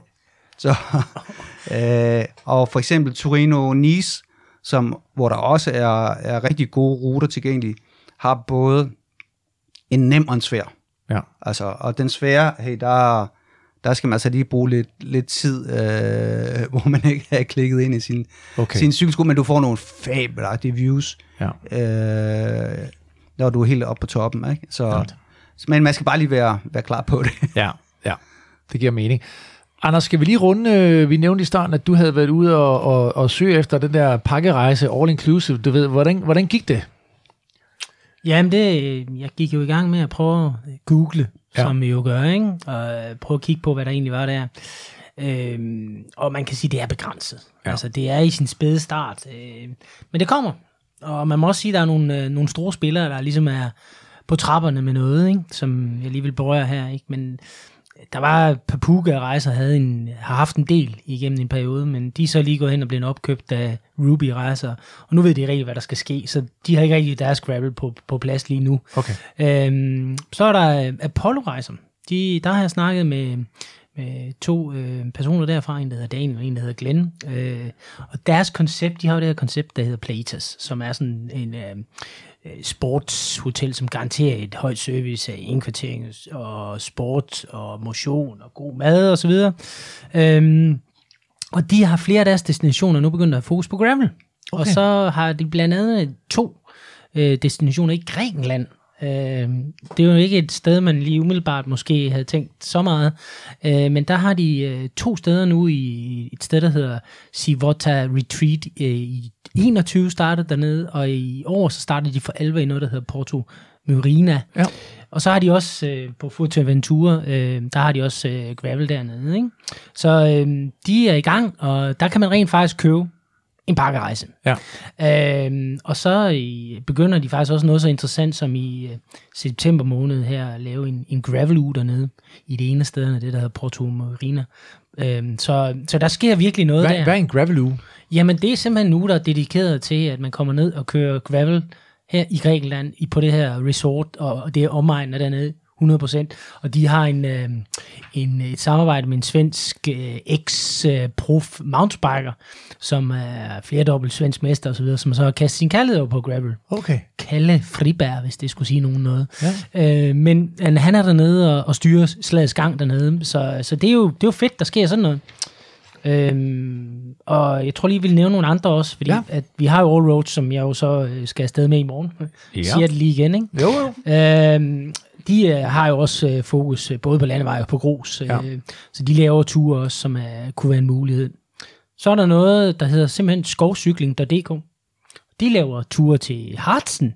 Ja, for det skulle også være lækkert. Det skulle nemlig også være lækkert. Ja. Øhm, så det er også en, øh, også en mulighed. Øhm, og så er der Transandalusien, som laver gravel-eventyr i... I da da da Andalusien. Sjovt nok. Yes. Øhm, så de kan også noget. Og så til sidst, det kan jeg ikke lade være med at lave, fordi det er en, jeg har booket for mange år siden efterhånden. Øhm, så er det et rejsebureau i England, som hedder Thompson Bike Tours. Og de har et med fede gravelture derinde. Øh, super fede. Øh, også super dyre. Okay. Øhm, Hvor, men, går de, hvor, og så over hele Europa, sådan, eller hvad? men det er alt fra Skotland til Island til USA, Sydamerika og Nå, Marokko. Og de har, jeg tror, de 12 forskellige destinationer inde på deres øh, hjemmeside. Ja. Men det er jo sådan nogle ture, jeg tror, de starter i 5.000 øh, pund eller sådan noget. Ikke? Så okay. er Okay. vi ligesom i gang. Ikke? Jo. Øhm, så, men det ser, altså, hvis man bare har lyst til at se, se på noget lækkert, så kan man måske gå ind og kigge. Øh, Ja, ja. Men det er, det er, det er, det er sgu, øh, det er, det er fedt. Og så er der jo også, den, nu, nu går jeg lidt væk fra det her med, det var egentlig, hvad jeg kunne finde af rejsebyråer, og hvad, hvad der kunne hjælpe os, hvis vi ikke har lyst til at gøre ligesom Anders her, ved siden af, der arrangerer sin egen tur til øh, Sicilien eller noget, så er der jo også, så er der jo netop det der med, at man øh, selv arran- arrangerer det, og det, det, det har jo også sin charme. Ja. Øh, og det gælder jo om at hente inspiration fra rundt omkring, fra vores deltagere i dag for eksempel, øh, og så kaste sig ud i det. Og det synes jeg også er en, en, en, en fed og en spændende øh, øvelse. Jeg har selv gjort det også jo. Så, så det synes jeg da også, man skal gøre. Øh, ja, hvad var Det det, er, mere? næsten hel, det er jo næsten halvdelen af det, ikke? Altså al planlægning, Jamen, du- synes jeg. Ja, ja, ja, ja. og der, der er nogen, der virkelig godt kan lide det øh, og planlægge det, og så er der nogen, der synes, at det er røv og nøgler, men øh, det, er jo, det, er jo, det er jo sådan, det er, og det, det, det, det skal bare ramme bredt. Ja. Øh, det er det vigtigste, ikke? Jeg tror, jeg tror, det vi tager med os øh, her i dag, det er, at øh, der i hvert fald begynder at være rigtig meget tilgængelig information omkring øh, gravel mm. øh, rundt omkring i verden på øh, både eksotiske steder og måske sådan mere sådan tilgængelige steder. Altså, at det, det begynder at være ret nemt at, at finde frem til de her informationer. Om man så er mod på at gøre det selv, eller lige om lidt, øh, forhåbentlig, øh, du ved, når det åbner endnu mere op, så kan man øh, nærmest ringe ned og så få bestilt det hele Ja. ja. øh, et sted. Ikke? Sådan en one-stop shop, ikke? Ja. Så Spændende. ja, det er fedt. Dejligt. Øh, er der noget, I to øh, vil øh, smide i puljen her, lige inden vi øh, øh, runder af her øh, for i dag, Annika og Anders? Tag cykel med ud, når du skal ud og rejse, fordi det er fedt derude. God pointe. Og Annika? Ja, jeg er enig. Og så når I, øh, når I, altså hvis I vælger at gøre den der luksusmodel, ligesom jeg gør med, med overnatning, øh, jeg ved noget af det, jeg tænkte meget over de første gange, jeg skulle gøre det, det var, hvad gør jeg med min cykel, mens jeg er inde og sove? Øhm, og så jeg gør simpelthen det, når jeg booker, så skriver jeg, jeg kommer på cykel, og jeg vil blive meget glad, hvis jeg har mulighed for at kunne låse den inde. Og jeg har ikke været et sted, hvor at de ikke har stået klar med en løsning. Og den har, den har seriøst stået i en hestestal, hvor der var heste. Altså den stod sammen med hestene, og den har stået inde på værksteder og personalerum, og jeg har fået lov til at tage den med på hotelværelser, på cabin og så ja. videre.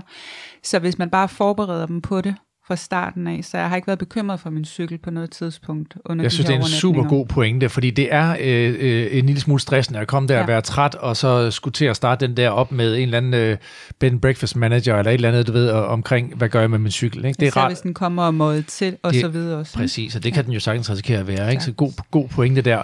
Der er jo også noget med, øh, det er bare sådan noget lavpraktik, hvis man er rundt omkring øh, i det danske land, eller hvor man nu er, og så skal man øh, lige ind i sådan en butik, og hvis man nu ikke er ligesom jer, øh, Anders, øh, et hold af sted, men man måske øh, er sig selv, som Annika, jamen så er der to ting. Man kan have en lille wire i lommen, eller man kan også købe sådan ret små øh, øh, cykelremme, du ved, som er lavet til det med en lille øh, kode øh, på. Øh, eller den helt simple, det er bare lige at tage sin hjelm af, mm. og så lige øh, spænde remmen ind omkring øh, hjulet, fordi var der sådan en, der lige skulle tænke, nu hopper jeg lige hurtigt op og tager afsted, mm. jamen, så låser den lige i øh, hjelmremmen der. Det, ja. Det, det, er sådan det er jo ikke en, der holder tyven for alvor væk, men den kan det hjælpe, ikke? Øh, men øh, det, er, det, det kan godt være irriterende, hvis man skal stå og låne et toilet, altså man står der, ja. Man ikke kan slippe sin cykel, ikke? Og, Præcis. så øh, have tænkt over nogle af de der ting. Ja. Skønt. Vi sørger for at samle sammen, som vi altid gør, mm. Anders, og øh, smide øh, nogle links op. Øh, vi samler også sammen på lidt ruter, øh, måske nogle øh, fra dig, Anders, ved jeg, du har, du har nævnt lidt om. Og øh, Annika, det kan også være, at du øh, smider nogle af vores vej, som du har prøvet. Og så øh, får vi lige fat i øh, Giuseppe. Han har, han har lovet også at smide nogle øh, afsted til os. Ja. Så ind på Balsam for Sjælen på vores Whiteboard GPS, der kommer der også til at ligge øh, noget af det, vi har, har talt om. Og i links og alt sådan noget, det finder I selvfølgelig på vores Facebook-side. Anders, lad os få smidt den her øh, ballontur øh, fra Dream Balloon afsted. Skal vi gøre det? Jo, det gør vi. Det gør vi. Jeg fortæller lige, hvad det her det går ud på. Det er simpelthen en ballonflyvning for en person af cirka en times varighed øh, over valgfri flyveegn. Så det vil sige Fyn, Sjælland eller Jylland. Og øh, det er altså inklusiv en øh, traditionsrig champagnedåb efter flyvningen. Øh, spændt på, hvad det går ud på. Et personligt ballondiplom signeret af ballonskiberen til minde om dagen, og så er der selvfølgelig kaffe, snacks og uformel hygge i solnedgangen. Det lyder nu meget hyggeligt, synes jeg. Ja. Ikke? Han er, han er ret sikker på vejret, kan jeg høre. Ja, ja, det kommer kun med... Det, det, prøv, at- det giver sig selv, fordi at, øh, det, de kan kun flyve i godt vejr. Nå, okay. Ja, sådan er det. Godt så. Det er en af de ting, jeg har hørt om de her øh, ballonrejser. Man skal lige... Øh, det kan godt blive udskudt nogle gange, ikke? men det skal være helt bestemt vejrforhold. Godt så. Men det er Dream Balloon, øh, der har øh, sørget for det, og vi takker mange gange for den. I skal bare følge os øh, på de sociale medier, Facebook eller Instagram, så øh, trækker Anders og hans piger lod, som de altid gør. Vi vil sige uh, tak, fordi I uh, lyttede med. Og uh, som altid, uh, giv os gerne uh, noget feedback på vores uh, afsnit, og uh, smid også gerne en anmeldelse på iTunes, eller hvor I, uh, I nu lytter med. Annika og Anders, tusind tak, fordi I kom og delte jeres input med os. Tak lige måde. Det samme. Det er godt. Og uh, min kære ven, god tur i morgen. Tak skal du have. Og nyd vinen. Ja, jeg skal nyde den. Ikke? Vi glæder os til et fuldt referat for din tur. Yes. Det er Jeg godt. pusser linsen. Kære lyttere, nyd jeres grusture, og øh, forhåbentlig lige om lidt, så bliver det godt vejr igen. Ikke? Vi ses. Ha' det godt.